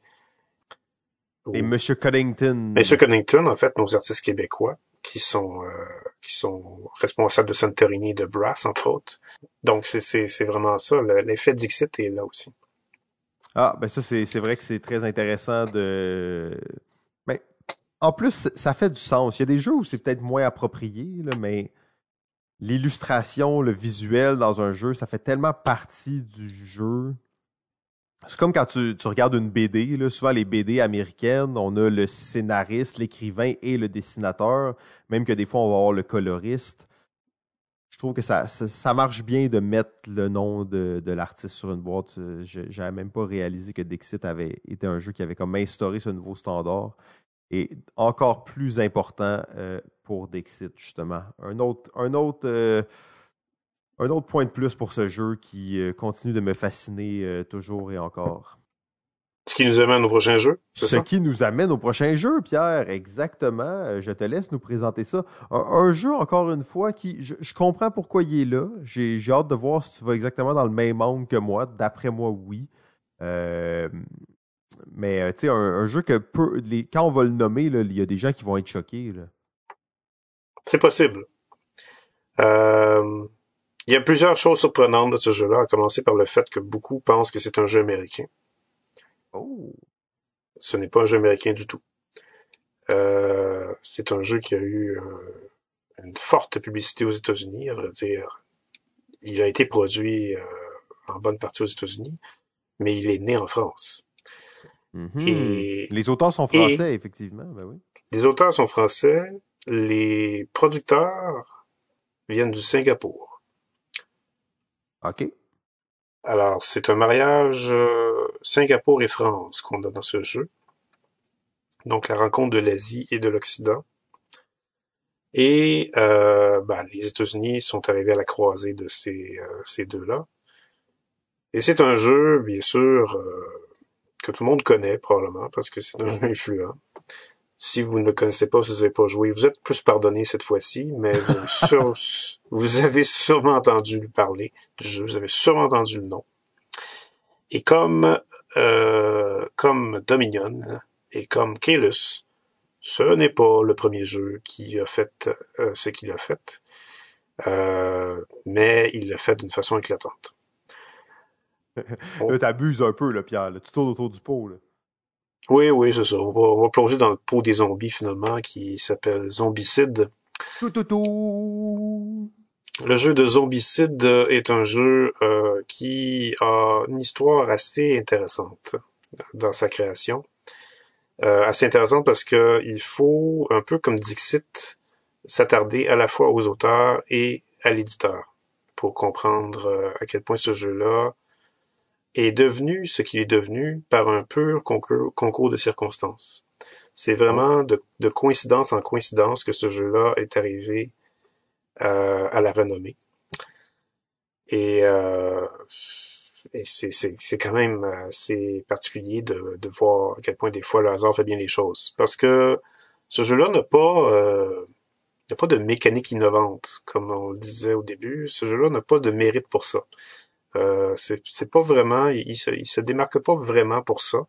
Toutes les mécaniques qu'on voit dans ce jeu-là sont plus ou moins des mécaniques qu'on avait déjà vues avant. Le style de jeu aussi est un style de jeu qui était quand même euh, assez bien établi. C'est aussi un jeu coopératif, donc euh, Pandémie était passé avant, et ceux qui ont fait naître Pandémie, donc par exemple Surveiller Table Ronde, Le Cernet des Anneaux que Simon avait présenté, euh, ça l'avait pavé le chemin pour Zombicide. Alors il n'y a vraiment rien au niveau mécanique qui va distinguer Zombicide. Alors comment Zombicide se distingue dans son influence? Il se distingue dans sa, pénétration populaire. Euh, en fait, il se distingue, je dirais, dans l'ouverture d'un nouveau marché, qui est un autre critère qu'on avait parlé dans les critères d'influence. Euh, et c'est vraiment l'ouverture d'un nouveau marché. C'est hallucinant. C'est un, un marché à ce point important que euh, on peut plus imaginer l'industrie des jeux de société sans ça aujourd'hui ça a eu un impact autant que Magic the Gathering a eu un impact sur la création des jeux de cartes à collectionner. Je parle bien sûr du phénomène Kickstarter. Euh, Massif, phénomène massif, massif. Tellement massif que je me fais regarder avec des gros yeux maintenant quand je croise des joueurs dans des conventions et que je leur dis je n'ai jamais fait, je n'ai jamais acheté de jeu sur Kickstarter. Euh, les, gens me disent toujours mais comment t'as fait? Comment, comment tu réussis à faire ça? Euh, et c'est vous, vous dire finalement que, que c'est inévitable, ce phénomène de Kickstarter. Et pourquoi c'est inévitable? Parce que c'est Zombicide qui en est responsable. Mais, comme j'ai dit, Zombicide a, des similarités avec Keylus et avec Dominion, c'est-à-dire qu'il n'est pas le premier à avoir été un phénomène Kickstarter. En fait, il n'est pas le premier jeu de société sur Kickstarter qui a été lancé. Euh, Le phénomène Kickstarter de société existait bien avant. À vrai dire, il existait avant même que la plateforme Kickstarter commence à exister. Il existait chez des éditeurs. Euh, on a un éditeur canadien d'ailleurs, qui est maintenant disparu aujourd'hui, qui est l'éditeur qui était responsable de la réédition de d'Imaker en 2006 ou 2005, je crois. Valley Games, qui avait fait une plateforme de financement sur son sur ses, ses derniers ses dernières années d'existence. Il essayait de financer l'édition de ses jeux par des plateformes de financement sur son site d'éditeur. Hmm. Euh, il a fini par mourir quand même. mais, il, mais il y a eu plusieurs de ces dernières éditions Valley Games où c'était des jeux financés comme ça. Et Valley Games s'était inspiré d'un autre éditeur qui le faisait, GMT. Ben, existe. GMT, c'est lui que, que je, vis- qui me vient en tête quand je pense à ce genre de financement social. là. Oui, GMT, ça fait belle lurette qui, euh, qui fait des, kicksta- des Kickstarter maison, c'est-à-dire chez, chez l'éditeur lui-même. Le P500 programme. C'est ça, on appelle ça le P500 programme, c'est-à-dire qu'il faut avoir minimum 500 personnes qui vont garantir l'achat d'un jeu lorsqu'on l'annonce. Euh, quelque chose qui est parfaitement normal dans le monde des wargames que GMT trempe dedans depuis longtemps. Mais dans le monde des jeux de société, où on s'adresse à un public plus large, euh, c'est moins monnaie courante parce que euh, on, est, on était beaucoup plus habitué dans le monde des jeux de société grand public à la, la standardisation des, des procédés, c'est-à-dire de la grosse publicité, euh, le gros tape à l'œil sur les boîtes, euh, les mécaniques euh, qui vont être assez instinctives pour essayer d'attirer le plus grand nombre de personnes possible. Donc, euh, on, on se disait pas d'emblée avant, on va faire un jeu comme on se tente de le faire, puis après ça, ben, on va voir si ça, correspond au goût d'une certaine couche de population, puis on va se fier sur une plateforme de financement pour ça. Là, les jeux de société sont rendus là. Les jeux de société grand public sont rendus au même niveau que les wargames à cause de ça. Et c'est Zombicide qui a, qui a vraiment parti de balle. Comment il est arrivé à faire ça? Euh, ben, il est arrivé à faire ça par un concours de circonstances, comme j'ai dit. Ça a commencé avec les auteurs, qui étaient chez un éditeur avant. Les auteurs étaient tous des, pe- des personnes qui travaillaient chez un éditeur, se spécialisant dans les jeux de figurines comme Warhammer, euh, figurines de fantasy, de combat de fantasy, et les jeux de rôle. La compagnie en tant que telle est une compagnie française, parce que comme j'ai dit, les auteurs étaient français, c'était la compagnie Rackham. Euh, et l'éditeur Rackham a existé de 97 à 2010. Euh, et il a eu quand même un certain succès. Euh, leur jeu le plus connu, c'était un jeu qui s'appelait Confrontation, qui était un jeu de guerre de miniatures, donc de figurines miniatures, exactement comme Warhammer. Ils ont aussi fait la version Warhammer 40 000, entre guillemets, qu'ils ont appelé AT43. Ils ont également fait un jeu de rôle qui s'appelait Valions, qui était finalement le jeu de rôle du jeu Confrontation. Et ils ont même fait un jeu de plateau euh, qui était inspiré forcément de ces mondes-là qu'ils ont créés, euh, le monde de confrontation de Valions, qui s'appelait Hybride. Et Hybride, euh, quand on le regarde, ça fait penser à d'autres jeux qui sont parus plus tard, comme un jeu qui s'appelait Claustrophobia, par exemple. Brillant jeu pour deux joueurs où on est des espèces de de prêtres dans les années 1600 qui s'en vont dans des souterrains pour aller détruire des démons. Il y a un système de, gestion de dés là-dedans qui est brillant. Hybride n'avait pas ça, mais Hybride était quand même dans le même style. Euh, avec des figurines très, très, très finement faites. Euh, supérieure de loin à la moyenne qu'on avait à l'époque, parce qu'on est en 2003 avec Hybrid. Alors Rackham avait sa réputation d'être euh, déjà, en fait, avant l'arrivée de Dixit, Rackham en imposait dans le marché des jeux comme étant un éditeur qui portait beaucoup d'attention à l'esthétique dans ses figurines et dans son art. D'ailleurs, les trois, les trois bonhommes qui sont sortis de là pour aller faire Zombicide étaient tous des bonhommes des hommes qui étaient sensibles à ça et qui avaient des talents artistiques.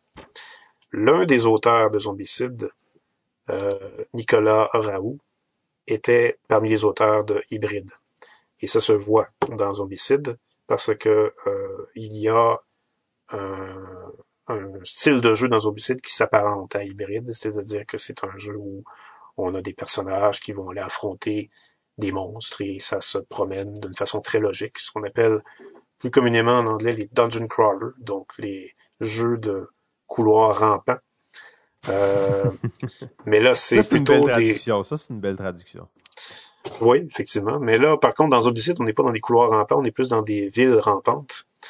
Euh, et ben, évidemment, les beaux jours de, de Rakam euh, ont fini par s'envoler et euh, éventuellement, les trois types qui ont fait Zombicide ont voulu continuer spirituellement Rakam en créant la maison d'édition Guillotine Games. Et c'est avec ça qu'ils ont l'idée de faire Zombicide comme premier jeu, qui serait finalement la continuité. Euh, pourquoi Zombicide? Pourquoi pas continuer finalement le monde que Rakam avait commencé? Ben parce qu'ils voulaient faire changement littéralement. Ils voulaient vraiment faire un jeu coopératif. Ils, se disaient tous un peu saturés des jeux où on était en train de se battre les uns contre les autres. Euh, il voulait faire changement, il voulait expérimenter c'était quoi de faire un jeu où on était en équipe avec les, les, méchants finalement qui étaient contrôlés par un système de règles dans le jeu. Euh, le thème des zombies est arrivé par euh, l'entremise de Raphaël Guiton, le deuxième auteur de Zombicide. Et la logistique des règles, euh, les mécaniques des règles ça, c'est surtout... Ah ben, il y a Nicolas Raoult, évidemment, qui était là, parce qu'il avait fait hybride avant, mais Nicolas Raoult, c'était plutôt le contenant, c'était l'ensemble. Le mécano, c'était Jean-Baptiste Lulien. Euh, Jean-Baptiste Lulien, qui se définissait dans une entrevue comme un grand amateur de jeux de rôle, un, développeur de jeux aussi, qui pétait beaucoup, mais qui ne savait pas roter. Et C'est un vrai oui, truc, ça? Ouais, c'est tout à fait vrai. C'est tout à fait vrai. Et, et puis, euh, Jean-Baptiste Jean-Baptiste Julien, qui, comme vous pouvez voir, est un auteur qui a beaucoup d'humour, euh, a un père aussi qui avait comme métier d'être maître d'armes. Alors, qui connaissait la logistique de, de la physique d'un combat. Et c'est ce que Jean-Baptiste Julien a traduit dans Zombicide. L'une des mécaniques de Zombicide qui est vraiment les plus fameuses, à mon, à mon sens, c'est celle qui gère comment vous allez attaquer les zombies quand d'autres joueurs qui jouent avec vous dans votre équipe sont près des zombies. Parce que vous pouvez attaquer à distance dans Zombicide, mais vous pouvez aussi attaquer de proche. Je pensais que tu parlais de la règle où les zombies ils se, décuplent en deux zombies. Ouais, il y a ça aussi, ça c'est sûr. mais euh, mais en fait, l'une des règles en fait qui est intéressante, c'est quand vous tirez sur un zombie qui se trouve être sur la même case qu'un de vos partenaires. Alors, il est en train d'attaquer votre partenaire. Alors, vous voulez aider votre partenaire en essayant de tuer le zombie à distance. Ben, ce qui va se passer, c'est que si vous tirez et que vous touchez plusieurs fois, automatiquement, le premier coup va toucher votre partenaire avant de toucher un zombie. Ça, c'est pour illustrer le fait que c'est nerveux, là, pis t'es pas un professionnel. Oui, exactement. Et ça, Lulien a vraiment une explication logique pour ça. Lulien, à vrai dire, euh, disait que les jeux ne sont pas faits, les jeux de rôle habituellement, c'est pas réaliste. Et c'est plate même pour un joueur que d'avoir attiré 2000 munitions pendant, euh, pendant euh, plusieurs tours avant de toucher sa cible. Euh, alors, il fallait vraiment. Il s'est dit au moins t'es sûr de toucher si tu tires. Ouais, exactement, c'est ça. Donc ton euh, ami, mais bon. Pour compenser à ça, il s'est dit ben je vais je vais essayer de rajouter un peu plus de réalisme en disant que tu vas peut-être pas toucher ta cible, mais tu vas quand même toucher, puis là tu vas y réfléchir deux fois avant de tirer. Euh, et ça, c'est quand même assez intéressant. Pas de balle Euh. C'est pas une balle perdue, effectivement. Lulien avait quand même pas mal d'imagination pour ça. D'ailleurs, Lulien est reconnu pour avoir une, une collection de livres de science-fiction au-dessus de 10 000 livres de science-fiction et au-dessus de 5 000 BD. Wow. Alors, ça, ça donne le goût d'aller visiter M. Lulien, n'est-ce pas, sinon? Ben ouais, ben oui. On peut y aller? Je sais pas, il faudrait probablement l'appeler. Ah, ok. Alors ça, c'est pour les trois auteurs qui avaient décidé de faire leur jeu et qui avaient parti de leur maison d'édition en France. Pendant ce temps-là, il y avait d'autres bonhommes, eux, qui avaient parti une maison d'édition à peu près en même temps que Rackham, quelques années plus tard, donc autour de 2001-2002, qu'ils appelaient Cool Mini or Not. Mhm. Maison, maison d'édition, finalement, que vous connaissez probablement tous aujourd'hui parce que, à cause de Zombicide, euh, elle est connue.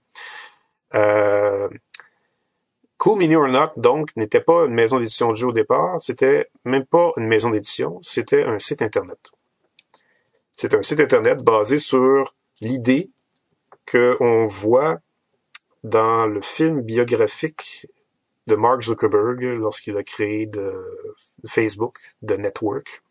On le voit Zuckerberg qui expérimente dans ce film-là avec euh, un site internet qui euh, évalue live des personnes sur le campus universitaire pour dire, pour leur donner des notes sur à quel point ils sont beaux ou ils sont laids. Euh, ça s'appelait Hot or Not. Et euh, il y a eu euh, une inspiration chez les fondateurs de, de Cool Mini or Not, qui sont David Doust et Chern Han Heng. Euh, Chern Han Heng, qui est un chinois, je dirais, euh, et David Doust, qui est un américain, ont décidé de fonder ce site pour évaluer non pas des personnes, mais des figurines de miniatures, comment elles sont peintes. Et elles étaient envoyées par des intéressés et on les évaluait sur le champ et ça donnait finalement un succès d'estime aux, personnes qui envoyaient leurs figurines. Et ça moussait finalement les figurines et ça faisait de fil en aiguille de la publicité aussi pour les jeux de figurines. Et ça créait un réseau et ça faisait grossir le site internet aussi des deux compères. Et finalement ça a fini par prendre de l'envol pour considérer cette nouvelle initiative-là pour devenir une maison de fabrication de figurines. Et puis, ben, éventuellement, qui dit fabrication de figurines, dit jeu de société avec des figurines. Mais euh, les deux euh, comparses, surtout euh, Monsieur Hang, euh, que il vient un temps, à un moment donné, où est-ce qu'on n'a plus vraiment l'investissement en temps, justement, et en argent, pour faire des parties titanesques de Warhammer. Vous savez, on l'avait dit quand on expliquait Warhammer, c'est absolument démentiel tout le temps qu'on investit à peinturer ces figurines et à les acheter et à faire des parties avec ces figurines-là ensuite. Donc, M. Hang a, a trouvé l'idée de faire un concept de jeu où les figurines seraient vraiment très très belles, pas nécessairement en couleur, mais très très belles, et où on pourrait se faire autant euh, d'agrément avec ces jeux-là qu'avec une partie de Warhammer. Et puis, ben, avec ça, euh, ils ont commencé à penser à un thème. Et euh, tout naturellement, euh, ils s'en sont venus finalement à un thème médiéval fantastique et ils ont voulu faire un jeu qui s'appelle Super Dungeon Explorer. Et ça a été leur premier jeu édité, qui a été quand même euh, un succès, mais on n'était pas encore à Zombicide. Et là, ils ont pensé à Zombicide après. En fait, ils n'ont pas pensé à Zombicide. Ils ont pensé à un jeu de zombies. Parce qu'ils se sont dit, en fait, encore une fois, c'est Hang qui s'est qui, qui s'est mis ça dans l'esprit. Il s'est dit que ce serait vraiment intéressant de faire un jeu avec des zombies, parce que les zombies, dans le fond, il y a personne qui veut contrôler ça. C'est c'est- c'est- c'est tellement c'est tellement mort au niveau euh, mental, c'est tellement automatique comme créature que ça serait tout naturel de faire un jeu où on est là tous les joueurs ensemble en train d'essayer de buter du zombie le plus possible. Bien trouvé. Puis le, et le reste, ben, ça pourrait être euh, le jeu qui pourrait faire euh, les règles de, de, de gestion de zombies. Mais là, évidemment, c'est bien beau de penser au concept, mais ça prenait les créateurs de jeux. Et c'est là que la première coïncidence arrive, parce que quand Hang parlait de ça à Doust, ils étaient à Singapour. Et il se trouvait que le PDG de Guillotine Games avait des quartiers à Singapour, même très proches de l'habitation de Hang. Et Doust connaissait le PDG de Guillotine Games, qui était David Petrie. Et ensuite, ben, il s'agissait d'un coup de fil, d'un rendez-vous à Singapour et d'un café échangé autour d'une table pour parler de zombicide. C'est-à-dire que Petri, lui, était déjà à la tâche avec son équipe chez Guillotine Games pour faire le jeu que Hang avait pensé faire. Donc là, ben, ça n'a pas pris de temps qu'il y a eu une association. Et Pretty David Pretty, donc, euh, a signé avec euh, pour que l'édition de Zombicide se fasse conjointement et que on fasse un Kickstarter.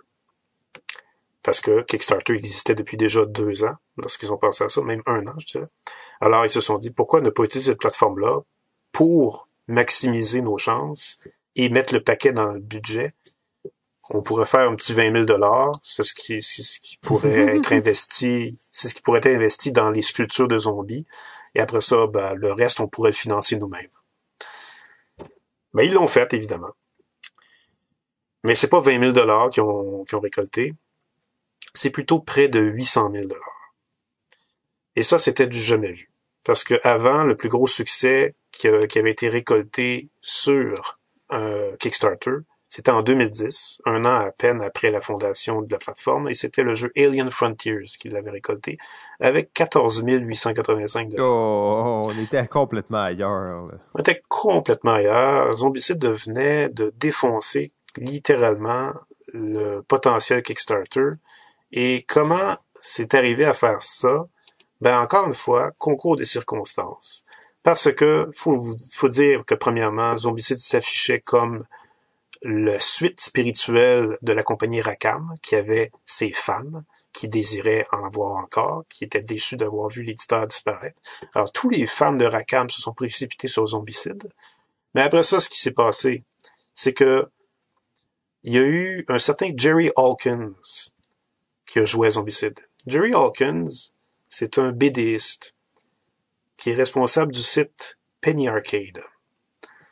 Penny Arcade, pour ceux qui ne connaissaient pas, c'est un site majeur. C'est un des tout premiers sites Internet qui a fait de la BD exclusivement sur Internet depuis 1997.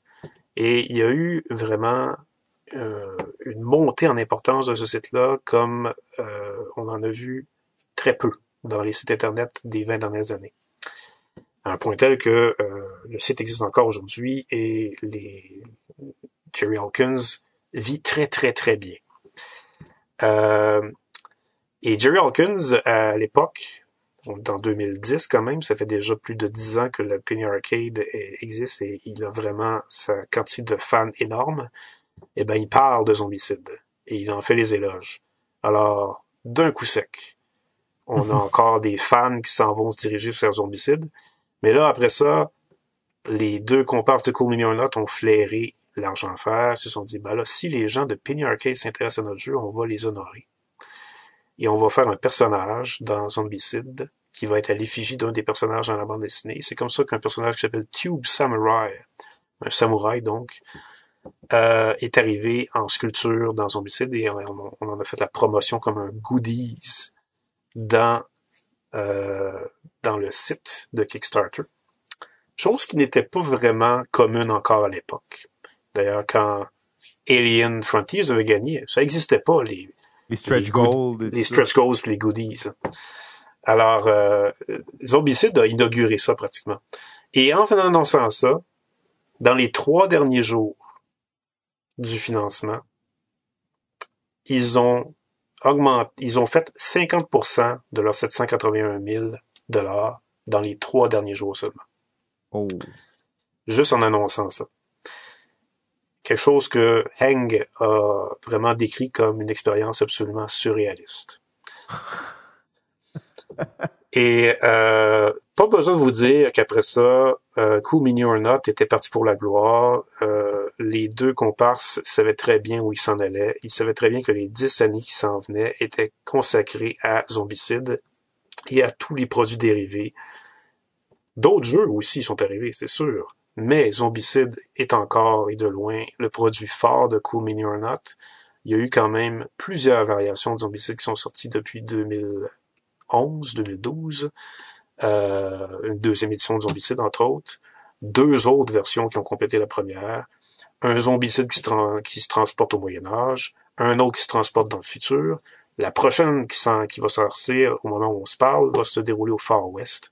En fait, Zombicide, c'est ça qui est la beauté du jeu, c'est que c'est pas un jeu seulement, c'est un système de jeu.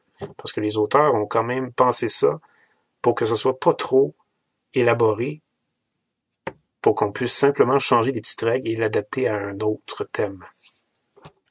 Et fonctionne. Euh, t'en as dit plusieurs, mais la plus grosse, pratiquement à ce jour, s'en vient et c'est Armies of the Dead, la série de Netflix qui va être en zombicide. Bon, en plus. Euh, alors, au total, jusqu'à maintenant, juste avec les, tous les produits zombicides, euh, Cool Mini a fait plus de 22 millions de dollars en Kickstarter. Donc, ça vous dit, je pense, à quel point Zombicide a été influent, euh, malgré le fait qu'il était très loin d'être le premier jeu de zombies. Euh, je me souviens très bien, moi, dans 2001-2002, il y avait un jeu qui s'appelait Zombie, trois points d'exclamation. Ouais, ça, je me souviens de ce jeu-là. Qui, euh, qui était vraiment quelque chose que, qui était un jeu d'une légèreté absolue. Qui n'était pas un jeu coopératif, mais qui faisait vraiment comme Zombicide. On était un, personnage dans une ville assiégé par des zombies, puis il fallait trouver un hélicoptère pour se sauver en tuant des zombies. Euh, mais Zombicide a vraiment éclaté le genre. Euh, les jeux de zombies ensuite, euh, les jeux d'horreur, point, les thématiques d'horreur sont arrivés à la pocheter sur le marché. donc voilà pour la petite histoire de Zombicide. Oui, tu m'as pas laissé beaucoup de temps, Pierre. Là, Mais c'est correct, c'est intéressant, effectivement. C'est toute une histoire qu'on a l'impression que c'est pas ça pantoute quand tu regardes le jeu à la base. Euh, en fait, j'ai une anecdote sur Zombicide euh, très rapide. Euh, je, moi, je suis pas un fan de Zombicide, peu importe, c'est pas ça, pas ça l'anecdote. Euh, à un certain point, bon, ils ont fait multiples Kickstarter, comme le dit Pierre, et ils en ont fait un, le, dernier gros Kickstarter avant qu'ils sortent Black Plague, donc avant qu'ils fassent une espèce de, redémarrage de leur franchise, puis qu'ils changent un peu le système, puis que le jeu, les jeux qui suivent allaient plus être compatibles avec les jeux d'avant. Mais le, dernier gros euh, Kickstarter de la première mouture du système, il y avait des stretch goals à n'en plus finir. Et euh, bon, à ce moment-là, j'étais au bureau et il y avait des, gens au bureau, des, un bureau de, programmeurs hein, et de, ça fait qu'il y, a des geeks là et il y a des gros fans de Zombicide. Donc, quelqu'un qui dit Moi, je vais kickstarter la totale, 450 pièces et plus. Maintenant, c'est rendu pratiquement commun dans les Kickstarter, mais à cette époque-là, c'était, quand même du gros délire. C'était pas le premier Kickstarter, bien entendu. Je pense que c'est celui de 2015, en fait. Euh, donc 450 pièces de Kickstarter, OK, bang bang, on débloque des stretch goals. Puis moi je dis OK, je vais payer de ton Kickstarter à 450 pièces, je vais te donner 5 dollars pour avoir un des stretch goals qui était euh, la figurine, ben, qui était un personnage, en fait, qui était un stretch goal personnage, qui était le personnage de Kylie Cuoco, euh, donc qui est bien entendu la, l'actrice de Big Bang Theory, en fait, là, qui est assez connue. Il y avait beaucoup de caméos dans, cette, dans ces, dans ces stretch goals-là. Et là, c'est Nikki, le, Nikki, le personnage inspiré de Kylie Cuoco, la fille dans Big Bang Theory. Fait que moi, je me suis dit, j'étais un investisseur sérieux à cette époque-là. Alors, j'ai dit, je, je te donne 5 dollars pour avoir ce personnage-là que je vais revendre sur eBay par la suite. Euh, c'était ça mon plan, en fait. Et euh, je l'ai vendu par la suite sur eBay 25 car le Kickstarter a été livré et tout ça. Et j'ai donc fait 400% de profit sur cet investissement. Ça reste à ce jour et de très loin mon investissement, toute catégorie confondue, le plus rentable de ma vie, en fait. Tout ça grâce à Zombicide. Tout ça grâce à Zombicide. Euh, oui, exact. J'ai tellement de critiques à faire envers Zombicide, mais en même temps, je, suis vraiment d'accord avec, avec ce que tu dis euh, par rapport à Kickstarter. C'est indéniable que ça, ça a changé. Ça a changé l'industrie. On parlait d'entité influente sur l'industrie du jeu, d'auteurs, d'éditeurs. De, on pourrait dire que dans les 50 dernières années, Kickstarter est dans le top 5 des choses qui ont transformé l'industrie à jamais. Oui, oui, absolument. D'ailleurs, il fallait voir les éditeurs en 2011 euh, un peu rager devant ce phénomène-là qui arrivait, qui leur coupait l'herbe sous le pied. Euh, ça, ça, ça, discutait entre eux euh, dans les conventions Origins et Gen Con quelle, quelle, quelle abomination que c'était les, les Kickstarter qui arrivaient. Euh, il y a même des éditeurs, il y a même des éditeurs qui refusaient délibérément les gens qui arrivaient avec leur jeu pour essayer de se faire éditer par eux. Euh, les éditeurs, des fois, voyaient ces gens-là, ils avaient vu leur jeu sur Kickstarter, ils disaient, pourquoi tu, pourquoi tu viens me voir? Pourquoi tu veux que je te fasse un Kickstarter? Pourquoi tu veux que je te fasse une édition alors que tu viens de lancer sur Kickstarter ton jeu? Euh, donc, euh, c'est ça. Puis évidemment, quand on a vu les éditeurs eux-mêmes, les grands éditeurs participer à ça, ben là, c'était vraiment euh, signé et, euh, et vendu. C'est-à-dire que c'était c'était chose faite. Le Kickstarter était là pour rester. Ouais, ben c'est ça. On est passé d'un outil de vraiment de sociofinancement au terme, au sens le plus noble du terme, à un outil de promotion et de marketing euh, à la limite du diabolique. Oui. Oui, oui, ça c'est sûr. Euh, donc, on arrive maintenant au dernier jeu du jour. Euh, je suis pas sûr qu'on va réussir l'objectif, mais au moins, ça sera pas trop long. Euh, Pierre a, pris tout le temps qu'il fallait. Fait que moi, je vais, je couper un petit peu hein, pour alléger la chose. Et, euh, Mais c'est pas n'importe quel. C'est pas n'importe quel jeu qui sort. Euh, on avait dans nos notes 2012, mais en réalité, la. C'est 2011. C'est que c'est 2011 ce jeu-là. Ouais, c'est 2011. On est à la même année que Zombicide. Donc, tantôt, on était Dominion et Dixit à la même année. Là, on est Zombicide et le prochain jeu à la même année. Quand ce jeu-là est sorti, dans mon cœur, je me disais que c'était la plus grande révolution que je n'avais jamais vue dans le monde du jeu de société. J'étais complètement euh, étonné. D'ailleurs, c'est un jeu qui n'aura pratiquement jamais franchi le seuil du, euh, de lobbyiste moyen. Les, gens qui ont joué à ce jeu-là, j'en connais vraiment pas beaucoup. Euh, je vais pas faire un peu de, teasing là-dessus. Euh, c'est le jeu Risk Legacy. Risk Legacy de Hasbro, hein, on s'entend là-dessus, et de Rob Davio, bien entendu quand ce jeu-là est sorti, oui, dans les podcasts, dans tout ça, les gens en parlaient. Je me rappelle d'écouter Tom Vassell qui parle de Risk Legacy et moi de capoter sur Risk Legacy, de l'acheter, de le demander pour Noël, en fait, cette année-là. Euh, parce que c'était un concept complètement nouveau, jamais rien vu de tel. Puis, tu sais, le, le pitch que tu entendais, c'était comme tu peux déchirer les cartes il y a des collants, il y a des boîtes que tu vas ouvrir. En fait, vraiment, le, concept de Legacy qu'on connaît encore maintenant, qui n'a pas encore euh, été complètement réinventé non plus. Euh, mais c'est nouveau. Concept qui faisait pas du tout les réactions euh, que Simon a eues pour tout le monde. Moi, c'était totalement le contraire que j'ai eu comme réaction. Hein. Pas, pas que je disais que c'est un jeu qui allait pas faire de révolution, mais, mais moi, je me disais littéralement, quand on m'a dit, ça tente-tu de jouer à Risk Legacy? Je vous demandais qu'est-ce que c'est de spécial, puis quand on me raconte ce qu'on ce qu'on vient de dire, euh, je me disais mais pourquoi donc? Je voudrais jouer à un jeu qu'on va détruire. ben c'est vrai qu'il y avait peut-être que j'étais un peu euh, juste un peu fou, mais en même temps c'est que moi je trouvais ça tellement différent, tu sais, puis je, je, voulais vraiment voir c'était quoi de mes yeux vus. Au final, sans qu'on aille dans les détails, Risk Legacy, ce n'était vraiment pas un si bon jeu. Euh, mais ça l'ouvrait le pan à quelque chose de tellement large qu'on va y revenir tantôt. Euh, on va se reprojeter un peu avant. C'est qui ça, euh, Rob Davio? Euh, à ce moment-là, il y avait quand même peu de gens qui le connaissaient.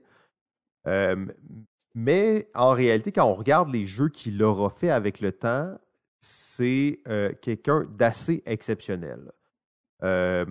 Bon, j'avais préparé une genre d'intro, mais je, vais juste improviser vu, le temps qu'on a. en 1998, il est engagé par Hasbro pour écrire, les, pour rédiger les cartes euh, des, jeux qui a beaucoup de texte sur les cartes, comme Trivial Pursuit et Taboo. Euh, d'ailleurs, à ce jour, Rob Davio est la seule personne qui aura été engagée pour ce poste euh, officiellement. Euh, il n'y avait pas engagé personne avant, ils n'ont pas engagé personne après pour ce poste officiellement. Euh, bien entendu, il y a sûrement d'autres gens qui le faisaient, mais d'engager un rédacteur pour les jeux lourds en texte, euh, c'est le seul qui aurait été engagé pour ça. Il s'est vite rendu compte qu'il aimait bien plus l'aspect de design que d'écriture. Alors quand il avait le pied dans, chez Hasbro, il a comme fait vraiment beaucoup de démarches pour ben, pour aller dans l'équipe de design. Il a travaillé sur énormément de jeux euh, que vous méprisez probablement tous à la maison, les multiples versions de Monopoly. D'ailleurs, je crois que c'est probablement la personne qui a fait le plus de, de versions variantes de Risk. Euh, on sait Risk, il y en a vraiment une pelletée. Euh, je pense que c'est un de ceux qui a travaillé sur le plus de variantes, travaillé sur des variantes de clous. Euh, mais entre-temps, pendant qu'il était là, c'est aussi celui qui est responsable de HeroScape de Queen's Gambit euh, et de plusieurs. Euh, ah, ça, c'est par la suite, mais bon, quand même, HeroScape, Queen's Gambit, c'est pas n'importe quel jeu euh, qui sont sortis à, ce moment-là. Malgré tout ça, lui, c'était un gros fan de Donjon Dragon. Il était en fait pas obsédé, mais il y avait une fascination pour les, univers persistants, les mondes persistants. tu as ta feuille de personnage, t'écris dessus si quelqu'un déchire ta feuille de personnage, c'est vraiment dramatique. Déjà, il y avait comme cette espèce de côté tabou pratiquement euh, de déchirer du matériel. Il y avait comme une espèce de, réminiscence de son passé. Maintenant, comment est-ce que ce gars qui travaille depuis 15 ans chez Hasbro arrive à euh, créer le concept de legacy qui est tellement en fait, ce qui est fou du concept de legacy, c'est que on peut pas imaginer qu'une compagnie aussi euh, grand public et tellement comme grosse et tout ça que Hasbro peut faire le concept de legacy. C'est comme inimaginable de penser que une des révolutions les plus choquantes de l'industrie du jeu euh, dans les dernières années aura été faite par Hasbro. Sauf qu'en même temps, c'est vraiment difficile d'imaginer qu'une autre compagnie aurait pris les risques de faire ça. Euh, parce que, tu sais, pour eux, euh, Risk Legacy, c'était un pavé dans la mort, puis euh, que ça marche, que ça marche pas, il allait en vendre, puis il allait avoir un petit buzz, puis comme, c'était pas, ils misaient pas la compagnie là-dessus, c'était un projet parmi plein d'autres projets, probablement que le clou des Simpsons était bien plus important que ce Risk Legacy-là. Donc, ils pouvaient se permettre de prendre un risque aussi grand. Euh, donc, j'ai dévié un peu comment est-ce qu'il a eu l'idée, Rob Davio, de faire ça. Euh, une histoire quand même assez drôle. En fait, ça partait dans, un, dans une rencontre de compagnie, dans un, meeting, comme on dit euh, par chez nous. dans un meeting au sujet de Clou, d'une nouvelle version de Clou. Et Rob Davio a fait la joke du genre Je comprends pas pourquoi les gens s'entêtent à réinviter les personnages de Clou parce qu'on s'entend, c'est toute une bande de tueurs en série. Fait que là, dans le fond, il venait de mettre en place une espèce de méta de ces personnages de clous qui, au final, reviennent dans plein de versions, puis dans plein de nouveaux jeux, mais à chaque fois, il y a bien quelqu'un qui les invite, ce monde-là, puis c'est des, tueurs en série. Donc, il, il, a comme lancé cette blague-là. Et dans la même rencontre, cette phrase-là est comme restée avec lui. Et ça lui a donné l'idée d'un jeu où il y a une persistance d'une partie à l'autre, un concept de mémoire, dans le fond, euh, où les joueurs recommencent à zéro, mais l'univers est resté marqué de ce qui s'est passé avant. C'est pas un jeu. Le concept de Legacy, oui, tu déchires des cartes, tout ça, mais vraiment là, c'est là la clé de ça parce que ça se distingue des jeux de campagne. Parce que un Legacy, on peut dire c'est un jeu de campagne où tu déchires les cartes. Mais c'est pas vrai la plupart du temps, un jeu Legacy, c'est où on recommence une partie. dans un jeu qui est fini et qui, a, des parties fixes, mais dans lequel l'univers est persistant. Donc, ce qui s'est passé dans la partie d'avant a une influence sur la partie d'après, mais sans que ce soit un concept littéralement de campagne et de continuité. Il y a une continuité narrative, mais elle est plus. Euh, en fait, c'est un concept vraiment foqué. Quand on y pense comme ça, c'est tordu comme idée, mais c'est vraiment très cool. Donc, ça part vraiment de ces, de ces deux, choses-là, cette espèce de blague sur clou et, euh, et cette réflexion-là sur les univers persistants, un peu le jour de la marmotte, mais dans un univers qui évolue. Euh, bon, au final, ça, ça a de même. Puis c'est même pas nécessairement Davio lui-même qui a euh, qui a gardé, qui a comme vraiment gardé ça en tête, c'est en fait un de ses boss dans un meeting quelques années plus tard est revenu et a dit Hey, euh, rappelle ton, de ton idée de jeu perpétuel, euh, peut-être qu'on pourrait faire un risque avec ça, il me semble que ça fait très bien. Et c'est là que Davio a commencé à travailler sur Risk Legacy. 18 mois de travail dans lequel il était euh, la main dans tous les aspects du jeu, l'écriture des cartes, le, visuel artistique, euh, même c'était lui qui était derrière les vidéos de présentation pour la vente. Euh, donc il était vraiment, il était partout. Il était vraiment excité par ça parce qu'il voyait bien que c'était quelque chose de très nouveau, même si justement chez Hasbro c'était un projet comme un autre. Pour lui, il voyait vraiment la, la chose. Mais il y avait toujours la petite voix dans sa tête qui disait peut-être que c'est l'idée la plus conne que euh, j'ai jamais eue de ma vie et que les gens, en fait, je serai la risée de l'industrie quand je vais le sortir. Mais au final, il, était quand même là. Et au contraire, quand ça a sorti, euh, ça a été un jeu en, 2012, c'est euh, l'année après laquelle c'est sorti. C'est vraiment un des jeux duquel on a le plus parlé. Euh, oui, il y avait beaucoup de, comme le dit, euh, a Pierre, il y avait beaucoup de gens qui étaient réfractaires à ça, mais au final, c'était un jeu qui faisait parler.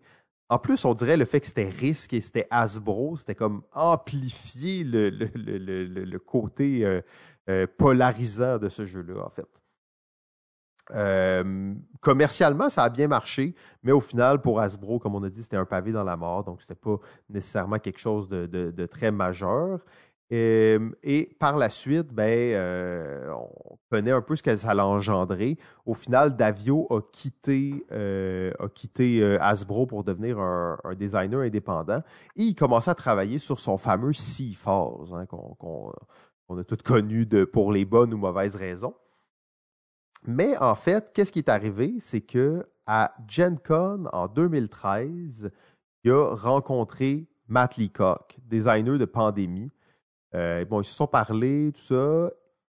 Par la suite, Matt Leacock a proposé à Davio de faire une co-création de Pandémie Legacy. Euh, d'ailleurs, ça, ça a été envoyé par email. Ce qui est quand même assez drôle, c'est que Davio, il s'en souvient pas, mais il paraîtrait qu'il a répondu euh, au courriel avec une police de caractère écrit en 150 points. Donc, habituellement, on écrit comme en 12 points. donc, c'était vraiment énorme. Et c'était juste écrit Yes. Euh, donc, il a répondu ça par courriel à Matt Leacock. Euh, hey, on fait ça un Pandémie Legacy? Une yes écrit à 150 points, ça prend tout ton écran, ça prend toute ta fenêtre de courriel. C'est quand même assez drôle euh, par rapport à ça. Bien entendu, on parle, on s'éternisera pas sur Pandémie Legacy. Il y a plein de choses intéressantes à, parler là-dessus, mais c'est pas le but. c'est de dire un peu à quel point justement, Pandémie Legacy, euh, euh, Risk Legacy a eu une influence euh, très large. Premièrement, juste le fait de créer Pandémie Legacy, de trôner au sommet de BGG pendant un certain temps, c'est déjà une très grande influence. Mais on a aussi tous les jeux de justement un peu plus de campagne où tu vas altérer le jeu. Exemple parfait, Gloomhaven. Euh, donc, Gloomhaven, on est dans le jeu, justement, legacy au sens de je détruis des choses, je modifie le matériel, tout ça, mais pas dans le sens je revis la même chose chaque fois. Euh, il y a une certaine continuité qui vient là. Euh, sinon, dans les jeux comme Fable Fruit, Fable Fruit, qui est les jeux, ben, en fait, qui est Friedman Freeze, qui a, qui a créé ce concept des jeux legacy, mais que tu n'altères pas, donc euh, que tu, joues la campagne Legacy, puis qu'à la fin, mais dans le fond, ton jeu n'est pas altéré, mais tu as quand même eu une partie différente que n'importe qui qui l'aurait joué. Euh, Netrunner avait même fait une campagne à un certain point où tu avais des, des, collants et tout ça. Et bien entendu, probablement le pan le plus large que les Legacy auront ouvert. En fait, moi, quand j'ai vu les Legacy, je me suis dit, tous les jeux vont être comme ça, ça va être vraiment fou. Finalement, j'avais complètement tort et maintenant, avec le recul, je pense que ça n'arrivera pas. Euh, il va y avoir des jeux qui vont être Legacy, puis ça, ça va continuer à être un genre, mais c'est vraiment pas quelque chose qui va être embrassé par tout le monde. Par contre, les Legacy ont amené un concept tellement fondamental qui aura changé le jeu c'est qu'un jeu, avant 2011, le mot que j'entendais le plus souvent dans le monde du jeu de société, dans l'analyse du monde du jeu de société, c'était le mot rejouabilité. Après, ça a changé cette vision et c'est comme oui, un jeu doit être rejouable, mais euh, que le jeu ait une fin en soi, que je l'achète et que je sais que le nombre de parties est limité, c'était comme si cette barrière avait été brisée. Euh, et tu sais, Pierre, justement, dans, sa logique de collectionneur de jeux et tout ça, qui, en avait beaucoup, qui était pourquoi est-ce qu'il voudrait acheter un jeu qui, dans le fond, il va juste pouvoir le jouer 15 fois? Euh, et toute cette logique-là a été brisée et bien, bien, entendu, ça l'a amené le style de jeu euh, qui est maintenant encore éclaté et morcelé, mais les jeux d'enquête, les jeux d'évasion en boîte, pour ne nommer seulement que Unlock, Exit et Dexcape. Mais même maintenant, on est rendu beaucoup plus loin. Il y a des jeux comme ça qui ne sont plus des jeux d'enquête, mais des jeux à scénario, des jeux. Donc, ça a, ça vraiment ouvert tout un pan nouveau euh, de l'industrie qui, euh, même si on ne verra pas des legacy partout demain matin, on va voir ce type de jeu euh, à usage limité. En fait, on va en voir, on va avoir de plus en plus. Et ça, c'est pas une tendance pour moi qui est sur le point de s'estomper. Oui, effectivement, c'est c'est très très bien dit, euh, c'est très bien analysé. Euh, je dirais que euh, ouais, le, le, concept des jeux d'escape en boîte euh, est pas entièrement découlé des legacy, mais c'est vrai qu'effectivement, la philosophie d'un jeu qui a une finalité a vraiment été la grosse nouveauté que le legacy a apporté mais avec ça aussi l'emphase sur l'expérience, euh, l'importance accordée aux joueurs autour de la table avec qui on joue et avec qui on tisse des liens et avec qui on vit des expériences qui vont rester dans les mémoires. C'est, essentiellement ça que le Legacy a mm. voulu mettre l'emphase dessus. Parce qu'avant ça, euh, c'était c'était vraiment sur le jeu lui-même qu'on mettait l'emphase. C'est à ce point vrai que Knidia, grand visionnaire, bien sûr, le docteur. Le docteur! Il voyait déjà ça. C'est-à-dire qu'il accordait déjà de l'importance à ce que le legacy met l'emphase dessus. Lorsqu'on lui demandait toujours dans, dans chaque entrevue qu'il faisait, quel est ton jeu préféré? Knizia avait toujours la même réponse. Il a toujours la même réponse d'ailleurs. Il dit, je n'ai pas de jeu de préféré. Parce qu'un jeu va toujours être différent selon les joueurs qui sont autour de la table avec lesquels tu joues. Oh, quelle belle réponse. J'ai le goût de l'adopter. Je vais la voler, mais je vais toujours le citer, c'est bon? Ben oui, tu peux faire ça. Mais donc, le Legacy a vraiment officialisé cette, euh, cette maxime-là de Knidia.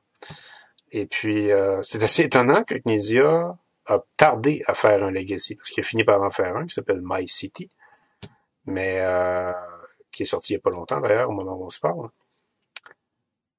Mais il n'a a, pas, pas vraiment euh, été euh, dans la vague du début. Et c'est ça qui est surprenant. Ouais, ben en fait, c'est que la, la, vague du début, malgré tout, c'est qu'elle est. Moi, je constate qu'elle n'est jamais arrivée, la vague du début. Euh, comme on, même si, OK, en emmené, je pensais que tous les jeux allaient être comme ça, je pensais surtout qu'il allait avoir une effervescence assez grande, où il allait en avoir beaucoup qui allaient sortir d'un coup.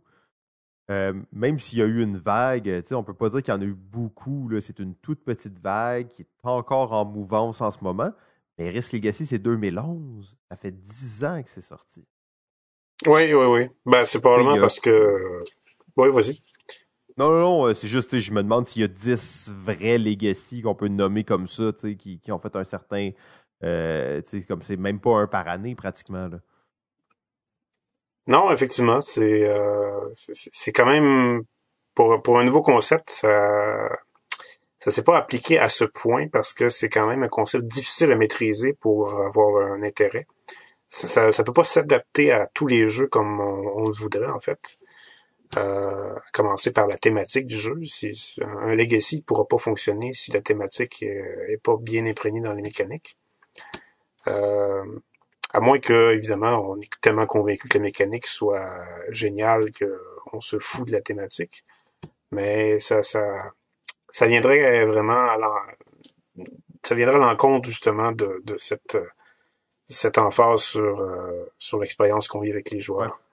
Le fait qu'elle est unique, cette expérience-là aussi, je pense qu'il y a quelque chose d'important dans le sens qu'il y a toujours un plaisir. Quand, je me rappelle quand Pandémie Legacy était sorti, puis là, euh, tout le monde jouait sa partie un peu euh, avec son groupe. Ah ben là, toi, c'est où ta maladie, euh, c'est où ton, ton point zéro, ton patient zéro, il est où, c'est quoi le nom de tes maladies, c'est quoi tes zones qui sont dévastées.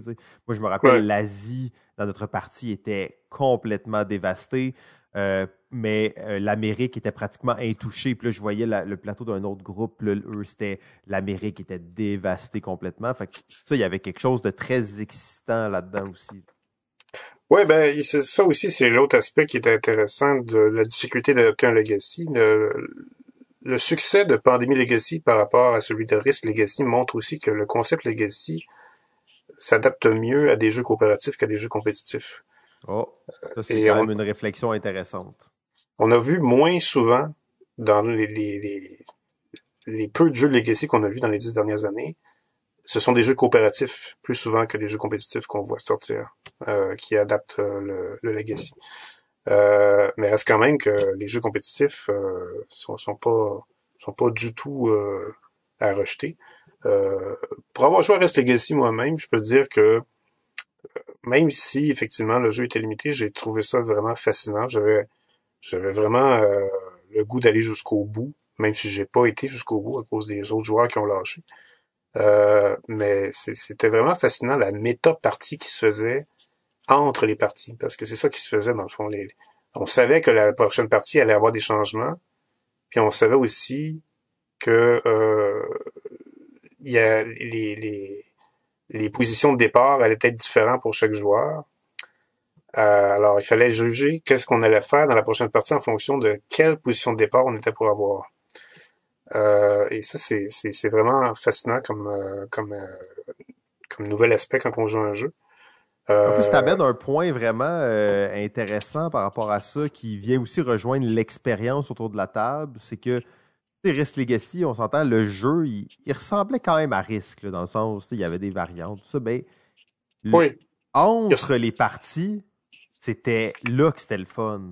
Oui, entre les parties, mais aussi quand on, on, ouvrait une nouvelle composante. Ah ouais, Ça, ça, ça, c'était la chose. Il y avait des joueurs autour de la table qui voulaient juste jouer pour ça. Ils s'en foutaient littéralement de qui gagnait. Ils s'en foutaient de... de ouais, ils voulaient faire avancer, découvrir tout le matériel. C'est ça.